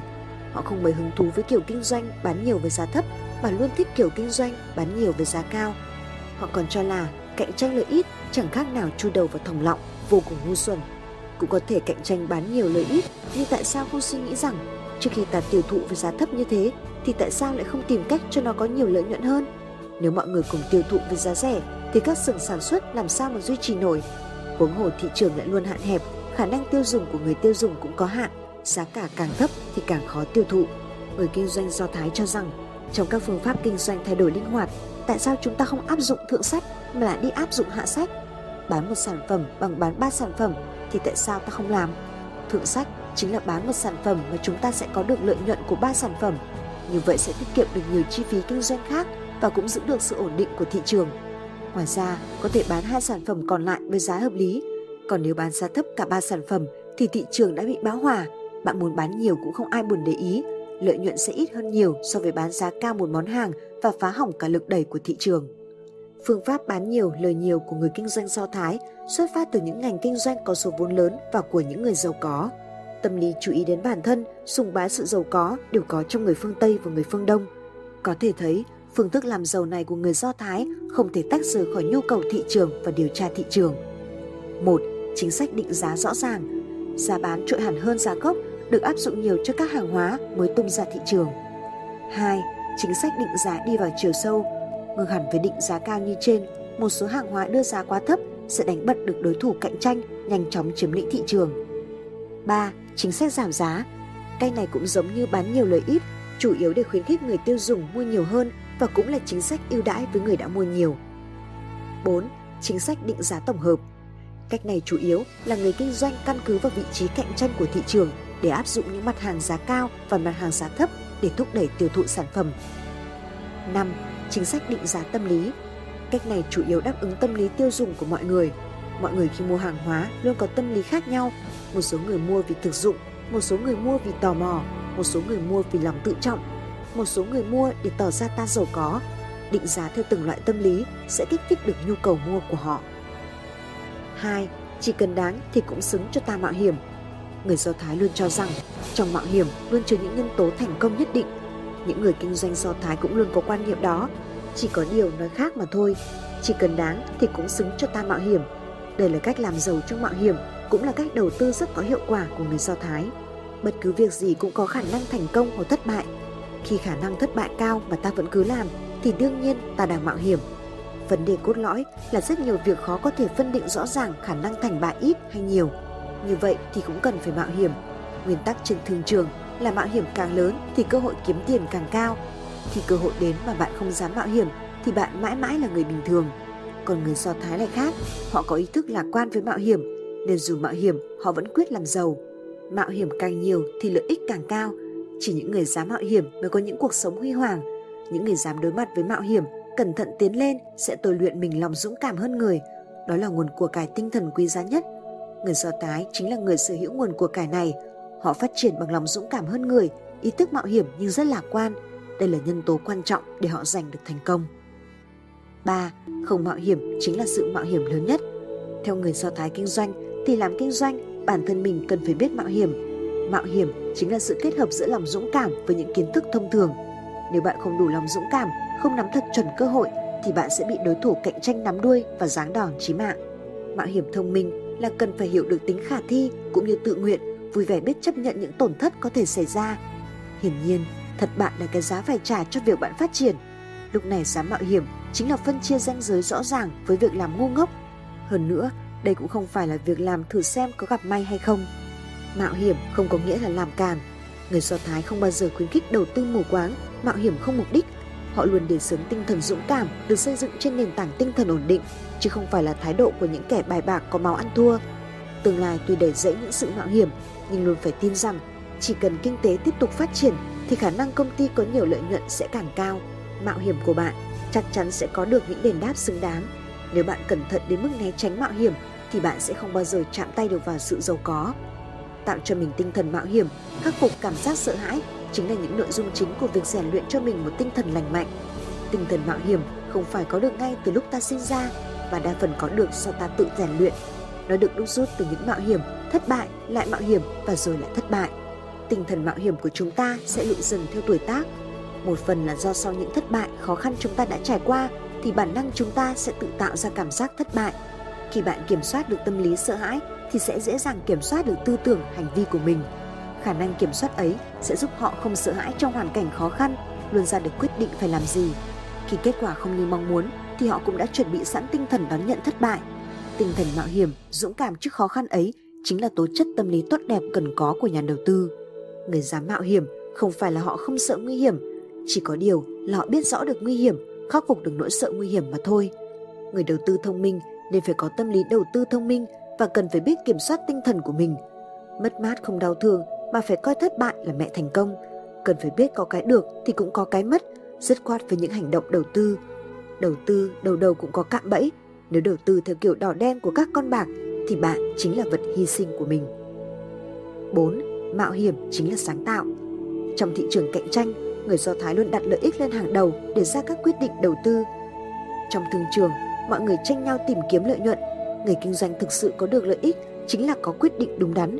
Điều này đòi hỏi người kinh doanh phải có những tố chất tương xứng. Một là phải biết mình biết người, quan sát thời thế, biết nắm xu thế phát triển của thị trường, nhu cầu của người tiêu dùng, phán đoán chính xác đối thủ cạnh tranh, đi sâu vào nghiên cứu thị trường. Hai là phải biết phát huy ưu điểm, sáng tạo cái mới. Hãy phát huy hết sức sở trường của mình kiếm lợi ích từ sở trường và chú ý tận dụng ưu thế của mình để sáng tạo ra những cái mới về tốc độ thời gian, thiết kế sản phẩm, tiêu thụ kinh doanh. 3 là làm việc theo tình hình, giỏi nắm bắt cơ hội kinh doanh. Hãy nắm lấy mọi cơ hội có lợi để chủ động ra tay. 5. Dám mạo hiểm nhiều thì mới có được nhiều đền đáp. Mạo hiểm là phần thưởng cao nhất thượng đế dành cho người dũng cảm. Người không dám mạo hiểm thì không có phúc hậu nhận được nguồn của cải thượng đế ban tặng. Người Do Thái luôn là người dám mạo hiểm họ mạo hiểm để giành lấy thành công. Một người thường không muốn làm những việc mà họ cho rằng không có tương lai, nhiều nguy hiểm. Nhưng sự đền đáp to lớn có được chính là nhờ vào sự nguy hiểm ấy. Làm việc gì cũng có hai mặt của nó. Khi khả năng thất bại lớn hơn mà ta vẫn quyết làm thì đó là ta đang mạo hiểm. Nguyên tắc trong thương trường chính là mạo hiểm càng nhiều thì lợi nhuận càng cao. Vì vậy, mỗi một nhà kinh doanh do Thái luôn có ý thức lạc quan về mạo hiểm. 6. Người can đảm bao nhiêu thì đất có nhiều tài nguyên bấy nhiêu. Những người Do Thái tinh khôn luôn có tinh thần dũng cảm hơn người, cần làm thì phải làm, chứ không bao giờ sợ này sợ kia. Những người dám mạo hiểm là những người sẽ kiếm được nhiều lợi nhuận nhất trong cuộc đời, thành công nhất trong sự nghiệp và rồi thực hiện được nhiều nhất giá trị nhân sinh của đời mình. Chương 7. Chủ nghĩa tiền mặt, tiền bạc là trên hết. 1. Tiền bạc là tiêu chí của sự thành công. Người Do Thái cho rằng tiền bạc còn thực tế hơn là tinh thần của Chúa ở trên trời. Tiền bạc giúp cho cơ thể bằng da bằng thịt của họ được sinh tồn. Theo người Do Thái, tiền bạc là công cụ để thực hiện giá trị nhân sinh, là tiêu chí của thành công. Đạo Do Thái luôn viết, tiền bạc chính là những lời chúc phúc tốt đẹp nhất cho cuộc sống, là món quà Chúa ban tặng cho mỗi con người. Ngày nay, tiền bạc chính là tiêu chí đánh dấu sự thành công của bạn, là thước đo quan trọng cho giá trị nhân sinh. Trong mắt một số người thì nó đã trở thành một tiêu chuẩn duy nhất. Người Do Thái yêu quý tiền bạc không chỉ hạn hẹp bởi sự sinh tồn của cuộc sống hiện thực, mà hơn thế nữa, đó chính là sự gửi gắm của tinh thần. Đó cũng là công cụ cần có của cuộc sống tốt đẹp. Trong quan niệm tư tưởng của người Do Thái, do đặc tính vị trí nghề nghiệp và bối cảnh sống của họ nên đã hình thành một cách nhìn độc đáo với tiền bạc. Kiếm tiền không khó, nhưng xài tiền thì không dễ. Với cả xã hội thì tiền bạc luôn là một trong những tiêu chí quan trọng của người có sự nghiệp thành công. Nó cũng là thước đo quan trọng giá trị cuộc sống của mỗi con người. Bạn có bao nhiêu tiền thì càng chứng minh được bạn đã tạo ra bao nhiêu giá trị cho xã hội. Xã hội ngày nay, bất kỳ người giỏi giang nào cũng sẽ luôn cố gắng kiếm thật nhiều tiền. Cho dù xuất phát từ nhu cầu cuộc sống của chính mình, nhưng đối với những người đeo đuổi sự giàu có thì tiền bạc luôn là sự tượng trưng cho địa vị xã hội. 2. Kiếm tiền là việc quan trọng đầu tiên các nhà kinh doanh Do Thái luôn nắm trong tay một lượng tiền lớn và đó trở thành cội nguồn của tội ác mới đối với họ. Đó cũng là lý do vì sao họ bị coi như kẻ thù, bị bức hại. Người Do Thái luôn nói rằng tương lai rất khó đoán, chẳng biết mình bị hại lúc nào. Chỉ có tiền bạc mới là thứ che chở an toàn cho họ. Để sinh tồn, để tiền bạc hộ mệnh, bảo vệ mình, người Do Thái phải cật lực kiếm tiền, tích lũy nhiều tiền bạc. Phương thức họ tích lũy làm giàu và bản thân sự giàu sang của họ lại là nguyên nhân khiến họ bị đố kỵ, ghen ghét Cuối cùng thì nảy sinh các cuộc bài xích người Do Thái. Họ sinh tồn dựa vào tiền bạc và rồi cũng bị hại bởi chính tiền bạc. Nhưng để tiếp tục sinh tồn, họ vẫn phải tiếp tục kiếm tiền. Người Do Thái kinh doanh kiếm tiền luôn nhấn mạnh kiếm tiền bằng lý trí. Họ cho rằng giữa tiền bạc và trí tuệ thì trí tuệ quan trọng hơn tiền bạc vì trí tuệ là thứ có thể kiếm ra tiền. Như vậy cũng có nghĩa là người biết kiếm tiền là người có trí tuệ. Như thế, tiền bạc đã trở thành thước đo trí tuệ, trí tuệ đã được chuyển hóa vào đồng tiền thì mới là trí tuệ sống. Tiền bạc chỉ sau khi hóa thân vào trí tuệ thì mới là đồng tiền sống. Đồng tiền sống và trí tuệ sống rất khó tách khỏi nhau. 3. Ngay từ nhỏ đã tạo cho mình những quan điểm chính xác về tiền bạc. Người Do Thái kiếm tiền giỏi là vì họ chăm chỉ, cần cù kiếm tiền và ngoài ra cũng không thể tách rời khỏi sự giáo dục, dạy dỗ quan điểm về tiền bạc từ khi còn nhỏ. Trẻ em Do Thái từ nhỏ đã được biết đến hai việc, một là lao động, hai là tiền bạc. Người Do Thái luôn trả tiền theo năng lực lao động, không bao giờ phân biệt tuổi tác lớn hay bé. Quan niệm này cũng được những người phương Tây chấp nhận. Ngay từ nhỏ, người Do Thái đã được quán triệt quan niệm cơ bản này một cách rõ ràng. Điều ấy cũng rèn cho người Do Thái có thói quen tốt đẹp là yêu lao động và quý tiền bạc. Người Do Thái giáo dục con trẻ về tiền bạc từ nhỏ sẽ giúp cho con trẻ sớm nhận biết được đầu tư là gì, làm giàu như thế nào, tài chính ra sao, chi tiêu thế nào. Tất cả những điều ấy đã đặt nền móng vững chắc cho sự thành công của trẻ sau này. 4. Chỉ có tiền mặt mới là chân thực người Do Thái có một nguyên tắc đã ăn sâu vào trong quan niệm kinh doanh của họ, đó là chỉ có tiền mặt mới nói lên được vấn đề. Đó cũng chính là chủ nghĩa tiền mặt. Quan niệm kinh doanh chủ nghĩa tiền mặt của người Do Thái được thể hiện rõ ràng trong cuộc sống và trong giao tiếp của họ. Nếu bạn làm ăn với người Do Thái thì bạn sẽ hiểu họ đánh giá thế nào về làm ăn. Trong lòng họ luôn lo lắng về hôm nay người này có bao nhiêu tiền, càng ngạc nhiên hơn với thái độ của họ đối với công ty. Hôm nay công ty mà đổi ra tiền mặt thì liệu đáng được bao nhiêu tiền? Nói tóm lại, tiêu điểm chú ý của họ chính là cố gắng chuyển hóa mọi thứ thành tiền mặt. Đó là vì họ làm ăn thường là giao dịch bằng tiền mặt. Họ cho rằng trong kinh doanh, hôm nay đối phương hợp tác với mình, một năm sau cũng có thể trở thành tỷ phú, nhưng cũng khó có thể nói là liệu ngày mai có xảy ra biến cố gì với họ hay không. Trong xã hội phức tạp này, ai mà biết được ngày mai ra sao? Con người, xã hội, kể cả tự nhiên đều thay đổi mỗi ngày. Trong kinh doanh chỉ có mỗi tiền mặt là hiện thực trước mắt, đó chính là quan niệm của người Do Thái. 5 nghèo túng là tội lỗi. Một diễn viên điện ảnh nổi tiếng của Hollywood đã nói, sống cuộc sống xa hoa, tiêu tiền như rác. Luôn phải nhớ rằng không nên sống theo đúng thu nhập của mình, như vậy thì mới làm cho bạn tự tin hơn. Nhưng như thế đâu có tốt. Nếu bạn không có tiền thì mọi điều trên chỉ là hoang tưởng. Do đó họ cho rằng nghèo túng chính là tội lỗi. Tại sao luôn có nhiều người do thái tài giỏi như vậy? Mấu chốt chính là họ đã rèn luyện cho mình có được tinh thần tích cực vươn lên. Ngay từ nhỏ, những người Do Thái đã hình thành một quan điểm tích cực là mình phải có một cái gì đó. Chính vì vậy, họ có niềm tin để gặt hái thành công. Cũng vì thế mà họ chăm chỉ cố gắng phát huy hết những tiềm năng của bản thân để thực hiện mục tiêu của mình. Tinh thần này của họ chính là động cơ giúp họ tiến lên phía trước, tăng tốc độ cho sự phát triển của họ và cũng như bổ sung thêm năng lực đối mặt với hiện thực và loại bỏ khó khăn. Bản lĩnh làm giàu của người Do Thái chính là đây. Chương 8. Hợp tác đôi bên cùng có lợi 1. Hợp tác kinh doanh đôi bên cùng có lợi Bản thân những nhà kinh doanh Do Thái đã có nền nếp hợp tác truyền thống lâu đời với nhau vì họ có chung cơ sở văn hóa nên việc hợp tác diễn ra khá thuận lợi. Nhưng phạm vi hợp tác của nhà kinh doanh Do Thái không chỉ dừng lại ở đó. Chỉ cần hợp tác mang lại lợi ích nhiều hơn là làm một mình thì họ sẵn sàng hợp tác với bất cứ dân tộc nào trên thế giới. Thậm chí vì lợi ích của mình, họ sẵn sàng thỏa thuận với những người đã từng là kẻ thù xua đuổi họ. Nghệ thuật kiếm tiền của người Do Thái không đơn thuần là kiếm lợi cho riêng mình mà luôn là có lợi cho đôi bên. Đó chính là một vụ kinh doanh nhưng cả hai đều có lợi. Đa số các nhà kinh doanh Do Thái trong hợp tác kinh doanh luôn biết điều chỉnh khéo léo để làm cho đôi bên cùng có lợi. Nghệ thuật kinh doanh đôi bên cùng có lợi của những người Do Thái rất phù hợp với những nguyên tắc kinh doanh hiện đại. Một, Trước kia vì kiếm tiền, công ty luôn muốn độc chiếm thị trường, lúc nào cũng muốn hất đồng nghiệp ra. Trong quan hệ đồng nghiệp và giao tiếp, họ luôn hãm hại nhau, tấn công nhau, lừa dối nhau. Họ không chỉ nghĩ rằng đồng nghiệp tức là oan gia mà còn luôn kiên trì suy nghĩ ba sáu nghề chẳng có nghề nào là thân nhau. Ngày nay, các công ty hiện đại luôn đề cao cạnh tranh, khuyến khích cạnh tranh, nhưng mục đích của cạnh tranh là cùng thúc đẩy lẫn nhau, để cao nhau và cùng nhau phát triển. 2. Hai bên đánh nhau quyết trận sống chết. Cạnh tranh trên thị trường ai cũng muốn mình thắng chứ không ai muốn mình thất bại.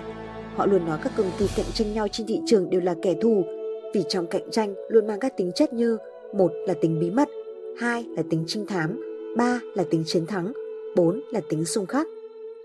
ba Tuy giữa các đối thủ cạnh tranh có vẻ giống là kẻ thù trên chiến trường, nhưng tính chất thì không như vậy. Vì mục tiêu kinh doanh cơ bản của công ty là cống hiến cho xã hội, sản phẩm của công ty đưa ra nhằm đáp ứng nhu cầu của xã hội, lợi nhuận của công ty sẽ được chia thành 3 phần cho nhà nước, công ty và công nhân viên. Vì thế, các phương pháp cạnh tranh giữa các công ty cần phải hợp pháp, chính đáng. Về mặt ý nghĩa thì các công ty hoàn toàn có thể cạnh tranh theo cách giúp đỡ, ủng hộ và thấu hiểu lẫn nhau. 4. Thị trường luôn cạnh tranh khốc liệt và sự cạnh tranh giữa các công ty đồng nghiệp càng khốc liệt hơn. 5. Vì sự tồn tại phát triển của mình, dốc hết tâm sức ra cạnh tranh với đối thủ là điều đương nhiên. Nhưng trong cạnh tranh cần phải áp dụng những biện pháp chính đáng. Như vậy cũng có nghĩa là so tài cao thấp rõ ràng bằng những biện pháp như thông qua chất lượng, giá cả, kích cầu, tuyệt đối không cạnh tranh bằng những thủ đoạn xấu xa để hại đối phương. 6. Trời cao để mặc cho chim bay, biển rộng để mặc cho cá bơi lội. Thị trường rộng lớn, phong phú sẽ khiến cho các ông chủ có đầu óc thông minh giành được đỉnh cao của thắng lợi. Họ sẽ không bị hâm nóng bởi những ngọn lửa đố kỵ, ghen ghét, mà họ sẽ dứt khoát né tránh đâm bị thóc, chọc bị gạo để làm việc mình cần làm. 7. Thị trường ngày nay luôn thay đổi nhanh chóng. Trong lúc thị trường này có lợi cho anh A thì chỉ nháy mắt thôi sẽ chuyển sang có lợi cho anh B. Vì vậy, ông chủ cần biết nhìn xa trông rộng, không nên chỉ vì cái lợi trước mắt mà làm mách lòng đối thủ cạnh tranh. Nghệ thuật cạnh tranh của người Do Thái lại cùng đối thủ san sẻ chiếc bánh gato. Người Do Thái luôn chọn đối tác hợp tác bằng đầu óc nhạy bén, lý trí. Vì vậy, họ luôn thành công trong hợp tác. 2. Cạnh tranh tồi không phải là chuyện hay. Người Do Thái cho rằng chỉ cần kinh doanh có lợi, bạn kiếm được 100, người ta kiếm được 1 ngàn thì đối với bạn cũng là đã thành công. Thói đố kỵ là lẽ thường tình của mỗi con người. Chúng ta không ít thì nhiều đều có thói xấu này. Nhất là những người kinh doanh thì thói đố kỵ này lại càng nghiêm trọng. Những người kinh doanh luôn rất nhạy cảm, bề ngoài tỏ ra thân thiết, nhưng nếu bạn làm ăn kinh doanh không ra sao thì cả hai bên đều bình an vô sự. Nếu bạn kinh doanh tốt hơn họ thì họ sẽ liên kết sau lưng hất đổ bạn. Kể cả trong trường hợp bạn là đối tác của họ thì nhiều khi cũng vì tâm lý ghen ghét làm mụ đầu nên họ sẽ có những hành động xấu với bạn. Một khi tâm lý này len vào trong lĩnh vực kinh doanh thì nó càng trở nên nguy hiểm, nguy hiểm đến mức chúng ta chỉ biết nghĩ đến bản thân mình. Nếu bạn thực hiện những điều sau trong kinh doanh thì chắc chắn bạn sẽ kinh doanh phát đạt hơn đối thủ. Một, khách hàng không mua được sản phẩm trong cửa hàng mình thì bạn có thể giới thiệu đến cửa hàng của đối thủ. 2. Khi việc kinh doanh của đối thủ có khó khăn, bạn nên ra tay giúp đỡ chứ không phải là nhân cơ hội đó ném đá người ta. 3.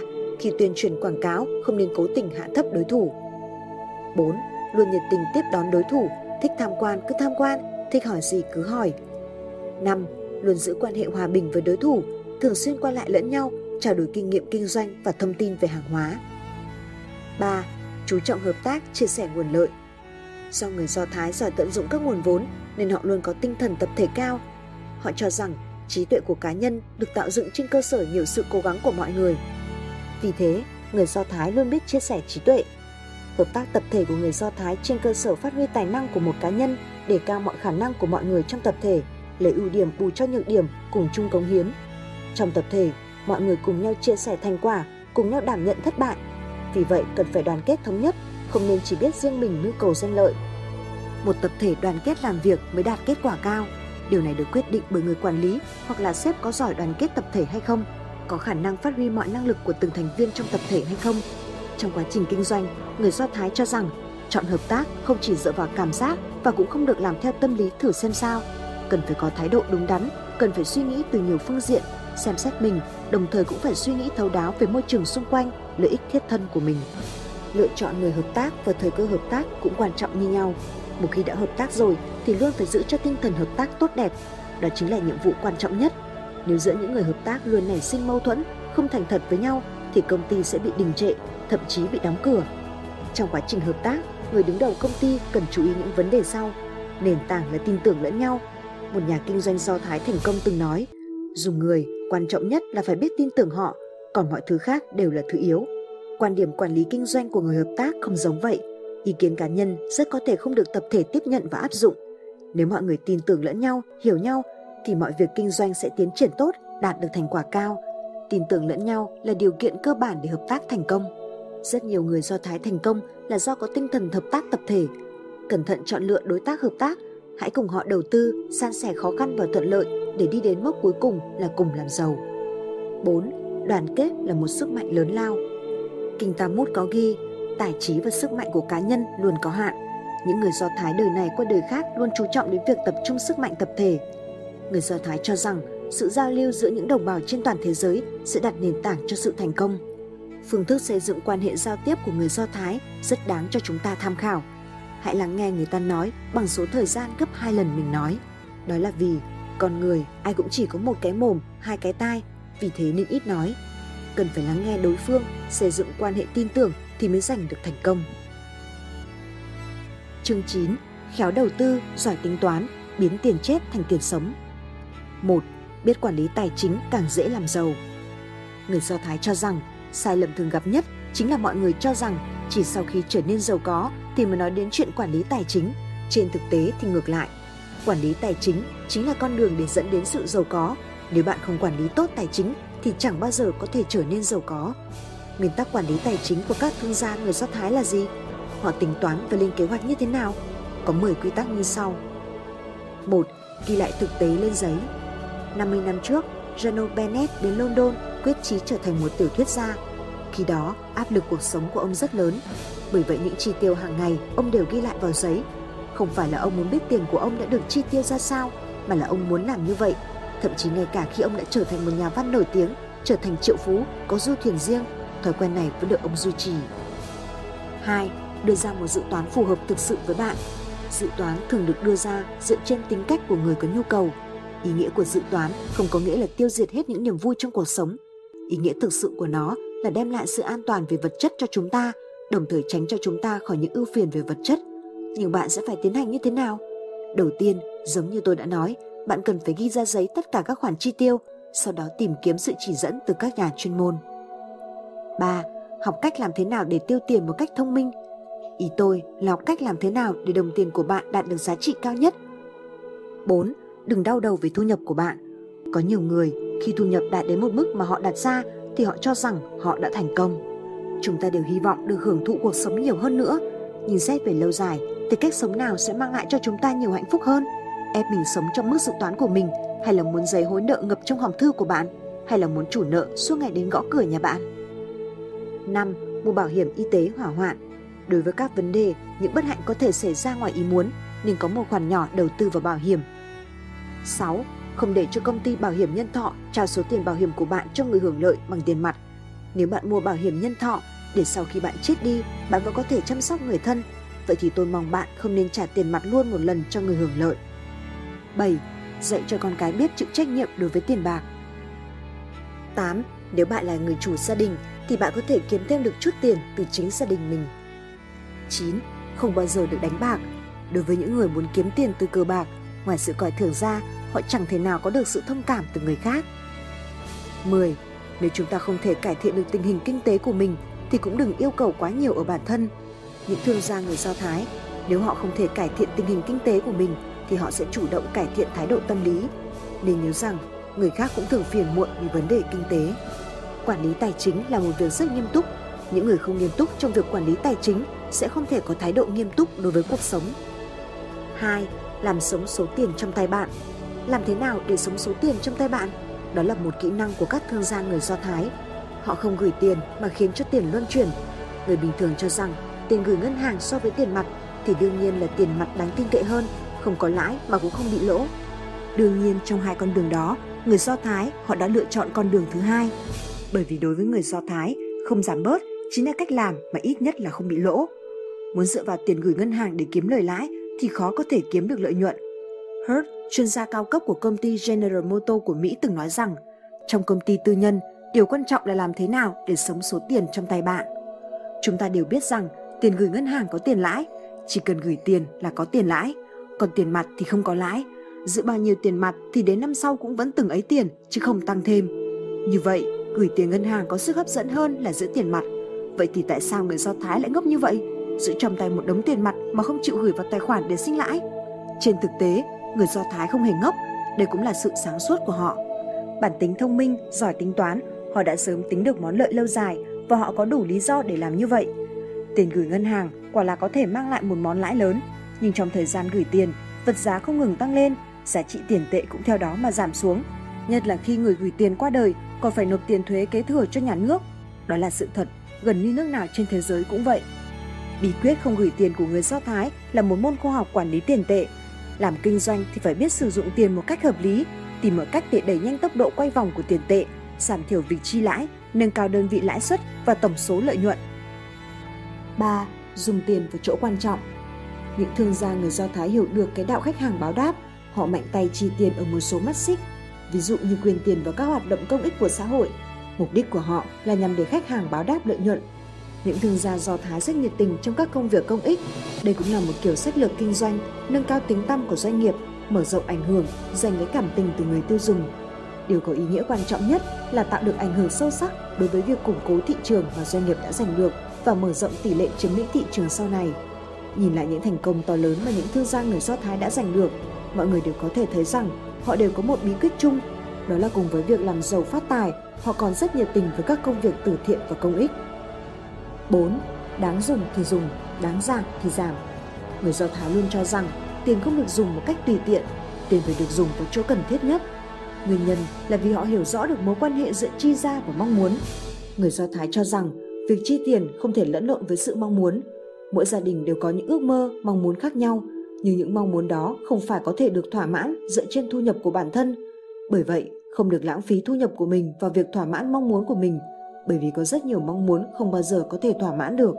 Trong việc kinh doanh cũng như trong gia đình, người Do Thái rất chú trọng đến việc dự tính chi phí, phải dựa trên nguyên tắc chi tiêu 90%, tích trữ 10%, sử dụng thu nhập một cách rất cẩn thận, chỉ chi tiêu cho những thứ cần thiết như nhu yếu phẩm, bỏ đi toàn bộ những chi tiêu không cần thiết, bởi vì nó cũng là một phần của cái ham muốn vô cùng đó, không thể chấp nhận và hối hận. Nhất thiết không được sử dụng chỗ 10% tích trữ đó, bởi vì đó là cái gốc của sự giàu có.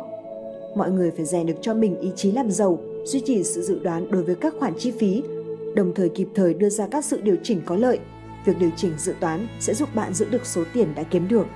Có thể thấy, bí quyết làm giàu của các thương gia người Do Thái không những là giỏi kinh doanh mà họ còn giỏi tiết kiệm, không phung phí tiền bạc. Trên thế giới có rất nhiều người Do Thái trở thành người giàu có. Nguyên nhân chính là bởi vì người Do Thái có tinh thần tiết kiệm rất đáng quý. Hơn nữa, sau khi họ trở thành người giàu có, họ vẫn duy trì tính tiết kiệm đó, duy trì tinh thần trân trọng tiền bạc. 5. Chi tiêu trong phạm vi kế hoạch của gia đình Theo các thương gia người Do Thái, mỗi ngày tính tiền cho mình là một việc hết sức quan trọng trong kinh doanh. Như vậy mới có thể tránh được nguy cơ về tài chính, vì nguy cơ về tài chính có thể gây ra khủng hoảng về tinh thần.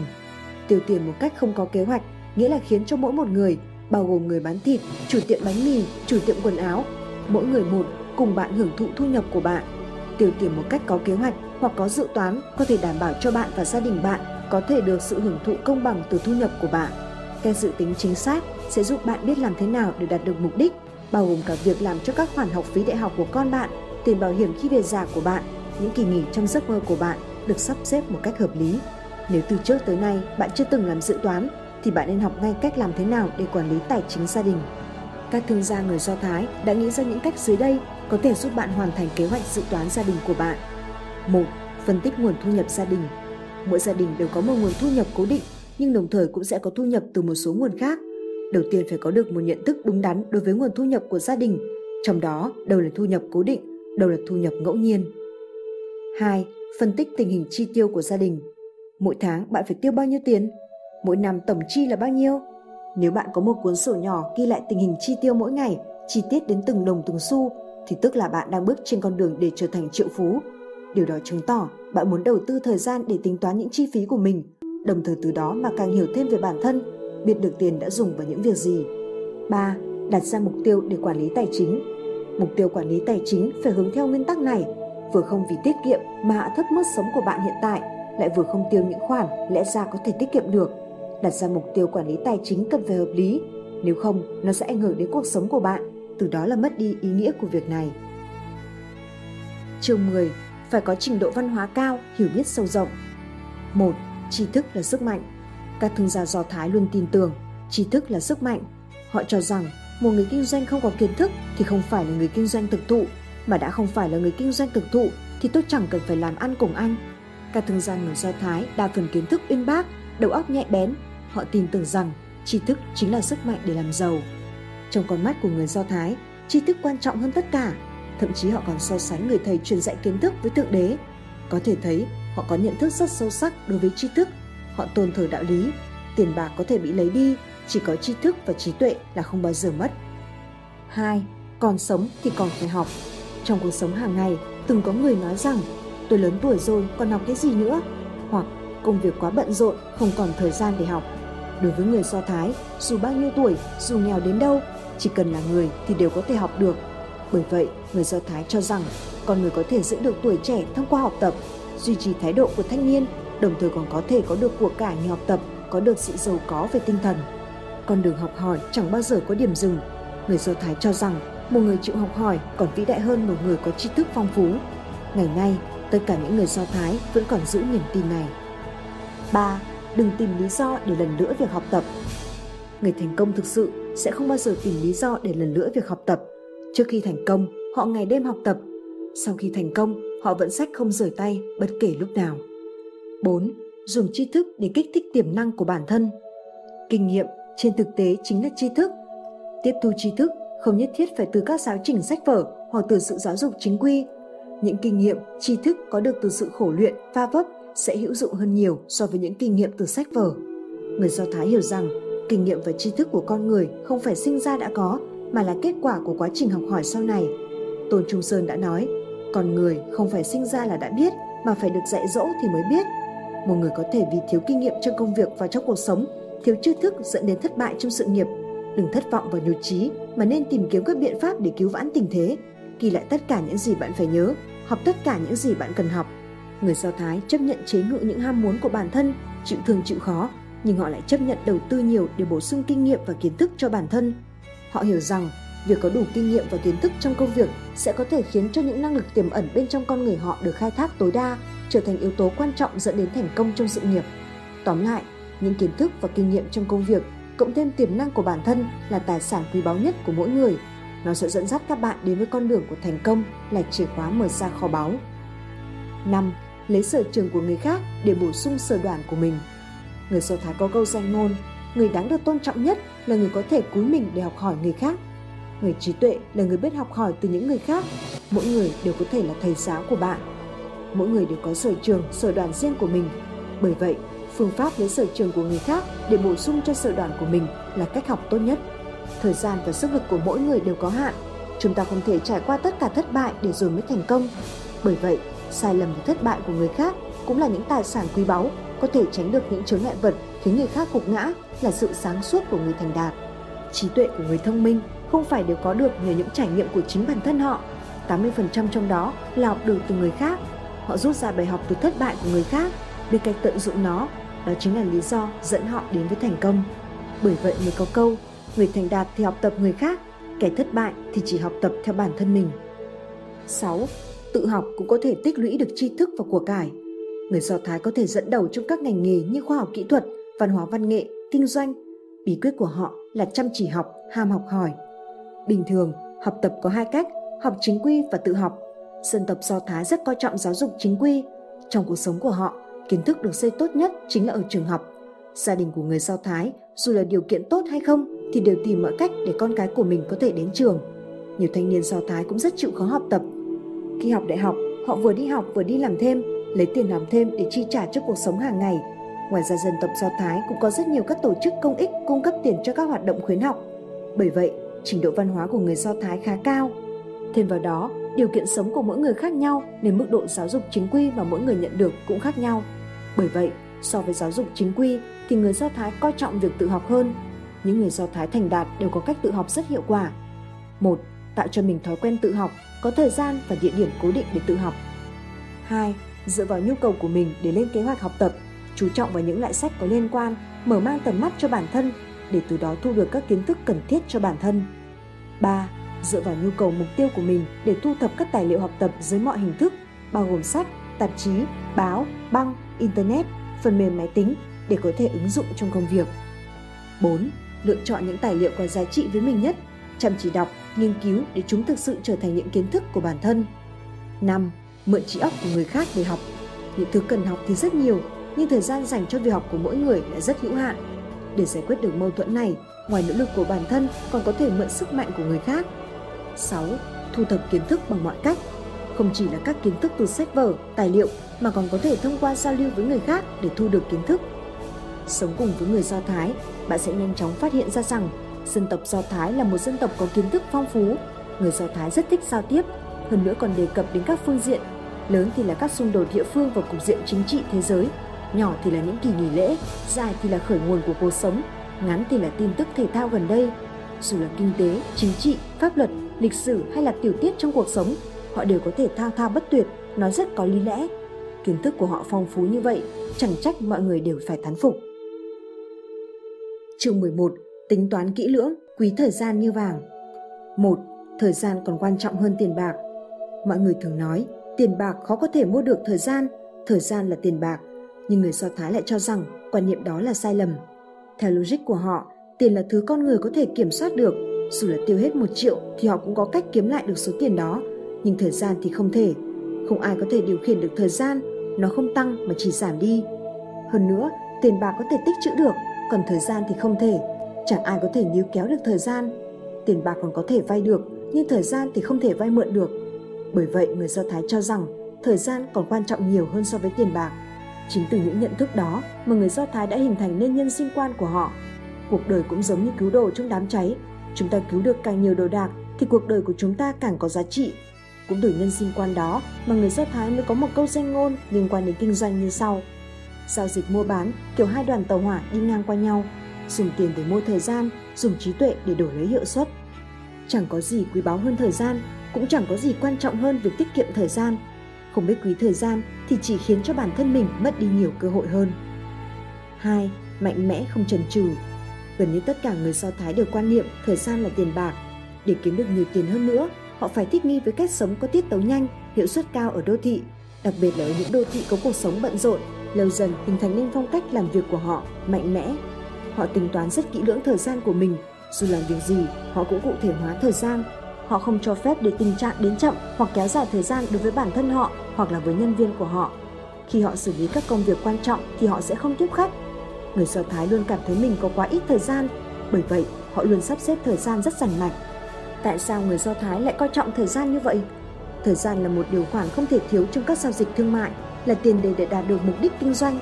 Khi ký kết hợp đồng mua bán với đối phương, họ đã phải dự tính năng lực giao hàng của bản thân, cân nhắc xem có thể thực hiện được thỏa thuận với khách hàng về chất lượng, số lượng và thời gian giao hàng hay không để ký kết thỏa thuận. Giá trị của thời gian còn được thể hiện trên thị trường cạnh tranh khốc liệt. Trong cơ chế thị trường, doanh nghiệp nào có thể dẫn đầu trên thị trường, đưa các sản phẩm có chất lượng tốt, mẫu mã phù hợp với nhu cầu của thị trường, thì doanh nghiệp đó nhận định sẽ có thể đạt được doanh thu cao. 3. Giá trị kinh doanh của việc phát huy thời gian Một ý nghĩa khác trong việc người Do Thái coi trọng thời gian đó là nắm bắt cơ hội từng giờ từng phút, nắm lấy quyền cạnh tranh. Thời gian là một điều kiện không thể thiếu để hoàn thành bất kỳ một giao dịch nào, là tiền đề để đạt được mục đích kinh doanh. Khi cùng đối phương ký kết hợp đồng, phải dự tính thật kỹ năng lực giao hàng của mình, cân nhắc xem có thể thực hiện được thỏa thuận với khách hàng về chất lượng, số lượng và thời gian giao hàng hay không để ký kết thỏa thuận. Nếu làm được thì ký, còn nếu không làm được thì họ sẽ không dễ dàng ký cam kết với đối tác. 4. Nghỉ ngơi đầy đủ, tận hưởng cuộc sống.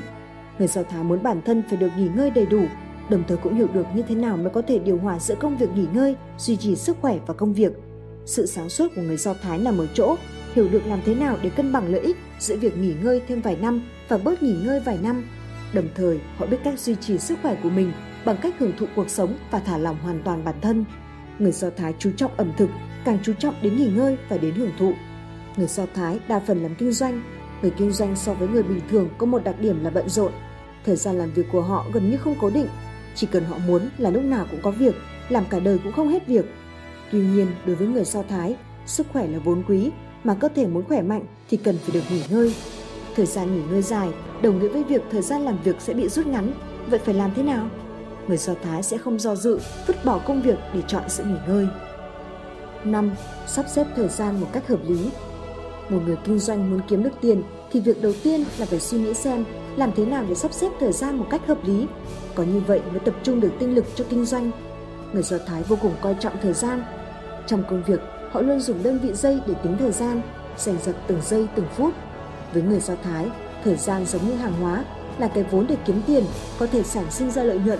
Còn ăn cắp thời gian cũng có nghĩa là ăn cắp hàng hóa, cũng có nghĩa là ăn cắp tiền. Đối với người Do Thái, người không biết sắp xếp hợp lý thời gian thì sẽ không biết kiếm tiền. Muốn kiếm tiền thì trước tiên phải có thời gian để kiếm tiền. Hơn nữa trong khi kiếm tiền cần phải sử dụng thời gian một cách hợp lý, nếu không thì cũng giống như với việc lãng phí thời gian. Quan niệm thời gian của người Do Thái rất nghiêm túc, tuyệt đối không lãng phí thời gian. Nếu công văn giấy tờ bị dồn lại, đôi khi sẽ làm lỡ những việc trọng đại. Đó là biến tướng của sự lãng phí thời gian, lãng phí tiền bạc. Đây là điều không thể chấp nhận được với người Do Thái. Chương 12. Linh hoạt nhẹ bén, tùy cơ ứng biến. 1. Suy nghĩ linh hoạt, không cứng nhắc. Những người biết suy nghĩ, tư duy của người đó sẽ toàn diện. Khi người khác nói một thì anh ta sẽ hiểu hai. Có một số người đã thành công vì họ đã nghĩ ra nhiều câu hỏi hơn. Người Do Thái rất giỏi tư duy, bởi thế họ mới có được những thành tựu mang tính đột phá. Nếu chúng ta cứ đi theo con đường kinh doanh của mình một cách cứng nhắc mà không biết tự mình suy nghĩ thì khó có thể giành được thành công. Giỏi suy nghĩ, chuyên tâm vào việc của mình, sử dụng thời gian vào những chỗ thực sự cần thiết, bởi vì đánh giá giá trị làm việc của một người không phải xem anh ta làm được bao nhiêu mà là xem những công việc có hiệu quả thực sự mà anh ta bỏ ra tạo được bao nhiêu thành quả. 2 tư duy trái chiều, đảo ngược quy tắc. Dưới tiền đề là không thay đổi quy tắc, các thương gia người Do Thái là có thể biến hóa quy tắc để phục vụ cho mình. Một yếu tố cơ bản của tư duy trái chiều là phân ra trọng điểm giai đoạn. Như vậy, bắt buộc bạn phải phân tách rõ ràng mục tiêu dài hạn và mục tiêu ngắn hạn, sau đó ứng dụng tư duy trái chiều vào từng mục tiêu. 3. Lối tư duy quyết định lối ra. Trong hoạt động kinh doanh thực tế, các thương gia người Do Thái cũng gặp phải rất nhiều quy tắc và những tình huống tiến thoái lưỡng nan do các mục tiêu kinh doanh tạo ra. Tuy nhiên, sách lược cơ bản của các thương gia người Do Thái khác với người khác. Người Do Thái hiểu rằng có người có trí thông minh nhưng khó đổi được ra tiền, có người có tiền nhưng khó đổi được trí thông minh, có người lại khiến cho tiền sinh ra được trí thông minh, khiến trí thông minh sinh ra tiền. Thường trường, dù thời đại và nội dung có thể có những thay đổi căn bản, nhưng nó vẫn là vũ đài giao đấu của trí tuệ. Tư duy của người Do Thái không bị gò ép trong một khuôn khổ nào, Họ có thể nghĩ những điều mà người khác không dám nghĩ, làm những việc người khác không dám làm. Đối với những vấn đề mà người khác cảm thấy khó có thể giải quyết, thì người Do Thái luôn có thể dùng lối tư duy sáng tạo và mang tính nhảy vọt để mở ra cánh cửa của thành công dẫn đến con đường giàu có. 4. Đưa ra phương pháp độc đáo tìm kiếm những con đường ít người đi. Các thương gia người Do Thái từng chỉ ra rằng không phải chỉ có một con đường để kiếm tiền. Chỉ cần chú ý đến lịch sử của những tỷ phú người Do Thái, bà có thể thấy không nhất thiết cứ phải đi theo trào lưu của nền kinh tế thì mới có thể kiếm được tiền. Rất nhiều người cho rằng các cách kiếm tiền đều đã được khai thác gần hết. Trên thực tế thì không phải như vậy. Đối với rất nhiều thứ mà mọi người không chú ý đến, chỉ cần bạn biết tận dụng, biết cách tìm kiếm những con đường ít người đi thì bạn cũng có thể phát tài lớn. Đối với các thương gia người Do Thái, có rất nhiều phương pháp chiến đấu trên thương trường, sát lược kinh doanh để đưa đến thắng lợi là rất quan trọng, đặc biệt ở các mặt tuyên truyền quảng cáo, khai thác sản phẩm mới, phương thức tiêu thụ thì lại càng bộc lộ rõ nét. Nhưng quan trọng nhất vẫn là ở sự độc đáo, phải thoát khỏi sự bó buộc của cách tư duy thông thường. 5. Lùi để tiến, lỗ mà lãi. Cách này không được thì thử cách khác, nhìn thẳng không được thì nhìn nghiêng. Cách tư duy của người Do Thái luôn đem lại sự gợi mở cho người khác. Các thương gia người Do Thái thông minh tuyệt đỉnh, rất giỏi trong việc sử dụng các thủ pháp lùi để tiến, lỗ trước để lãi sau, từ đó đạt được mục đích kinh doanh của mình. Chương 13. Chỉ cần kiếm được tiền, dù chỉ một đô la Mỹ cũng hài lòng. 1. Chỉ cần kiếm được tiền, cho dù chỉ một đô la Mỹ cũng thấy hài lòng. Lý luận kiếm tiền, cho dù một đô la Mỹ cũng kiếm cho được, đã chỉ rõ. Người Do Thái quen áp dụng chiến lược nhằm chỗ sơ hở, đánh du kích và tích tiểu thành đại để cuối cùng chiến thắng đối thủ mạnh. Thực hiện chiến lược tích tiểu thành đại, nhất thiết cần có hoài bão, chí hướng, lòng tin và tiền đồ do chính mình gây dựng. Nếu tự ti không có mơ ước cũng như chí nguyện, mãi mãi cũng khó để thành công. Ngoài ra còn cần một ý chí kiên cường, không lung lay cũng như một nền tảng cơ sở vững chắc, tinh thần chịu khó chịu khổ, cần cù siêng năng. 2. Cố gắng hết sức giảm thiểu thiệt hại đến mức tối đa. Người Do Thái không bao giờ sợ thất bại trong kinh doanh, mà ngược lại, coi thất bại là một động lực kiếm tiền nhiều hơn. Đối với người Do Thái, hiện tượng phải chịu thiệt hại hay thất bại do sơ suất đều là điều không thể tránh khỏi nếu không muốn nói là thường gặp. Quan trọng là có thể nghĩ cách giảm thiểu thiệt hại đến mức tối đa, đây mới là sách lược sáng suốt. Đồng thời, càng không thể vì sợ mắc lỗi mà bó chặt bản thân, không dám sáng tạo. Như vậy không biết sẽ bỏ qua bao nhiêu cơ hội phát triển quý báu. Nếu không ngại, bạn hãy thử nhìn lại quãng đời của mình. Nếu không phát hiện thấy một lỗi sai nào trong một năm trở lại đây, chúng tôi sẽ cho rằng bạn đã quá sợ hãi sau những sai lầm mắc phải trong quá khứ nên không dám dũng cảm đón nhận các cơ hội mới đến. 3. Tìm kiếm cơ hội từ nghịch cảnh. Chỉ cần có dũng khí, chắc chắn có thể kiếm tiền. Người Do Thái khi đối diện nghịch cảnh thường không nao núng, vẫn tự tin ung dung ứng đối. Họ có thể vẫn kinh doanh tự chủ ngay khi nguy cơ rình rập, thậm chí có thể coi nghịch cảnh là thời cơ tốt để làm ăn. Khả năng phát hiện cơ hội của doanh nhân người Do Thái được hình thành qua quá trình rèn luyện trong môi trường nhất định. Sở dĩ họ có thể kinh doanh trong những ngành nghề mang lại lợi nhuận cao như cho vay vốn hay thương mại, ngay cả trong hoàn cảnh cực kỳ khó khăn, bởi vì trước tiên họ biết công việc kinh doanh của mình đứng ở vị trí nào. Họ nhạy bén khác thường trong tìm kiếm cơ hội làm ăn. Một khi đã là số phận, là trời định thì đắng cay ngọt bùi trong cuộc đời là điều khó tránh. Lúc thuận lợi, công việc làm ăn hưng thịnh, tiền tài kéo đến như nước, nhận mãi không hết, tiêu mãi cũng vẫn còn, đây là thuận cảnh. Nhưng khi sóng gió bão bùng, khi nghịch cảnh đổ đến, lại phải trải qua quãng thời gian giật gấu vá vai, tiết kiệm chi ly. Người không đủ kiên cường sẽ dễ dàng từ bỏ và kết thúc quãng đường phấn đấu ở đó, thậm chí tự thừa nhận thất bại trước cả khi khó khăn nổi dậy. Nhưng nếu đủ ý chí, đủ nghị lực, bạn sẽ hiểu rằng chúng ta ra đời và trưởng thành từ những nghịch cảnh đó vì thế có thể nói, chỉ cần dũng khí, bạn có thể kiếm tiền. 4. Không biết kiên nhẫn sẽ đánh mất cơ hội trong kinh doanh. Thương nhân Do Thái có một câu danh ngôn để đời, kiên quyết bỏ qua cơ hội kiếm nhiều tiền. Ý nghĩa không phải là không có gan làm giàu, mà cần học tính nhẫn nại, từng bước xây dựng sự nghiệp vững chắc, đợi chờ cơ hội kiếm được nhiều tiền hơn. Lý luận kiếm tiền này được người Do Thái gọi là phương pháp nhẫn nại. Sự nhẫn nại của người Do Thái hình thành tâm niệm kiếm tiền của họ. Từ trong nhẫn nại, Chúng ta phấn đấu đạt được tất cả những gì thuộc về chúng ta. Bạn sẽ phải trả giá vì sự nhẫn nại của chúng tôi. Lòng kiên định, sự kiên nhẫn cũng như truyền thống nhẫn nại lâu năm của người Do Thái khiến người khác khó tin. Nhưng truyền thống đó được hình thành từ điều kiện tiên quyết, đó là ý thức rõ ràng về mức độ. Người Do Thái thông minh, sáng suốt, rất biết tính toán, họ có khả năng phán đoán rất giỏi. 5. Khiến phụ nữ động lòng có thể kiếm được lợi nhuận từ họ. Phụ nữ tiêu nhiều tiền hơn nam giới. Người Do Thái giỏi kinh doanh cho rằng thương nhân thông minh cần thực thi chiến lược kiếm tiền của phụ nữ. Bởi trên thế giới này, nam giới kiếm tiền, phụ nữ dùng tiền nam giới kiếm được để duy trì gia đình. Vì thế, mặc dù tiền do nam giới kiếm ra, nhưng quyền chi tiêu lại nằm trong tay người phụ nữ. Thế nên, làm kinh doanh nhất định cần nắm vững đặc điểm này. Chỉ khi làm cảm động phụ nữ mới có thể thành công trong kinh doanh. So sánh giữa nam giới và nữ giới, họ có rất nhiều điều khác biệt trong tiêu dùng. Ngay như việc tiêu tiền hàng ngày, nếu nam giới bỏ ra 2 đô la để mua một vật có giá trị 1 đô la mà anh ta cần, thì nữ giới bỏ ra 1 đô la mua đồ vật trị giá 2 đô la mà cô ấy không cần. 6. Nắm bắt tâm lý đại chúng, đi theo làn gió thịnh hành. Càng là những sản phẩm thịnh hành, càng có cơ hội kiếm tiền. Đây cũng là một lý luận kiếm tiền mà người Do Thái tin tưởng tuyệt đối, bất gì bất dịch. Vì thế, họ thường làm là khéo léo tận dụng tâm lý muốn vượt lên trước của con người để thao túng xu thế thịnh hành. Đối với người Do Thái, Tất cả những gì thịnh hành nhất càng dễ mang lại cơ hội kiếm tiền. Vì thế, chỉ cần lưu tâm xu thế thịnh hành trên thị trường, bạn có thể kiếm đủ tiền mình cần. Phương pháp kiếm tiền thịnh hành này của người Do Thái chủ yếu gồm các nội dung sau. Một là đi trước người khác một bước, hai là nhanh trước người khác một việc, ba là tuyên truyền đủ rộng, bốn là giỏi tiêu thụ. nhờ thế, người Do Thái có con mắt nhạy bén tinh đời, luôn đi cùng thời thượng, dẫn đầu thời thượng để thu về thành công. 7.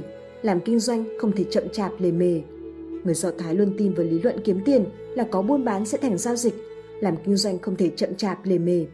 Thế nên, họ mạnh dạn mở rộng thị trường, mở rộng phạm vi kinh doanh của bản thân.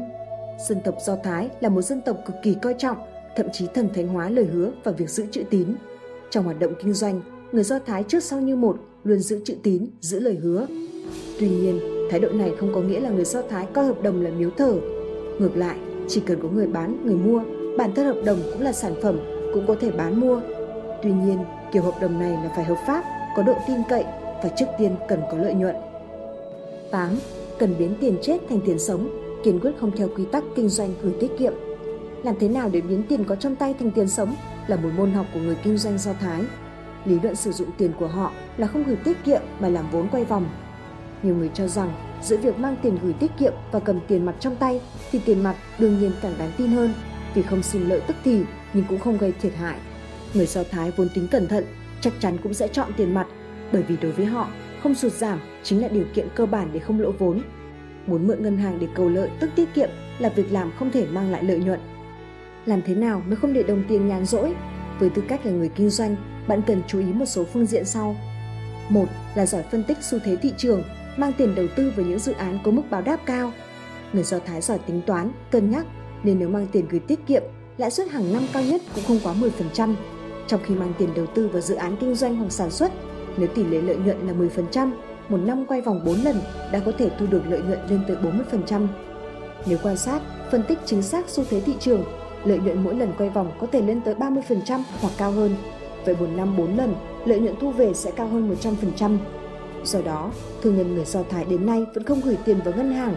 Cho dù khi đó vẫn chưa thể tìm thấy mục tiêu đầu tư có lợi, họ vẫn thả giữ tiền mặt để đợi chờ thời cơ đầu tư chiếm mùi. 2. Là giỏi tiêu thụ, đảm bảo không để sản phẩm ứ động, tồn kho. Trong xã hội của thời đại kinh tế thị trường, mấu chốt quyết định sự tồn vong và phát triển của người kinh doanh là sản phẩm không bị ứ động, luôn đảm bảo sản xuất, tiêu thụ thông suốt, sản xuất nhanh, tiêu thụ nhanh. Như vậy mới đảm bảo không làm ứ động vốn. Một khi sản phẩm bị tồn kho, vừa ảnh hưởng mở rộng sản xuất kinh doanh, vừa phát sinh các loại chi phí như bến bãi, lãi suất. Muốn sản phẩm không trì trệ ứ động, ngoài yếu tố chất lượng và mẫu mã sản phẩm ra, không quan trọng nữa là tiêu thụ. 3. Luôn đảm bảo an toàn về vốn, tránh mất lợi nhuận lớn vì sơ suất nhỏ. Làm kinh doanh, rủi ro là điều khó tránh, rủi ro luôn tồn tại từng giờ, từng phút ngay cạnh các cơ hội kinh doanh. Lợi nhuận luôn tồn tại tỷ lệ thuận với rủi ro. Làm thế nào để biến rủi ro thành lợi nhuận? Người Do Thái làm kinh doanh rất có quy tắc. Nếu thỏa thuận trong giao dịch đã thành công, nhất thiết phải ký hợp đồng. Tất cả mọi việc đều được làm và quyết định theo hợp đồng. Họ tuyệt đối không dùng lời nói thay hợp đồng, không tùy tiện thực hiện buôn bán theo kiểu quần tử nhất ngôn. Chính vì vậy, họ gần như không bao giờ bị lừa. Người Do Thái có câu ngạn ngữ, người già và con trẻ cũng không thể đáng tin, chỉ tin vào bản thân mình. Ý nghĩa câu ngạn ngữ xuất phát từ thói quen làm việc theo hợp đồng, khế ước của người Do Thái. Cảm ơn các bạn đã lắng nghe. Hẹn gặp lại trong những cuốn sách tiếp theo.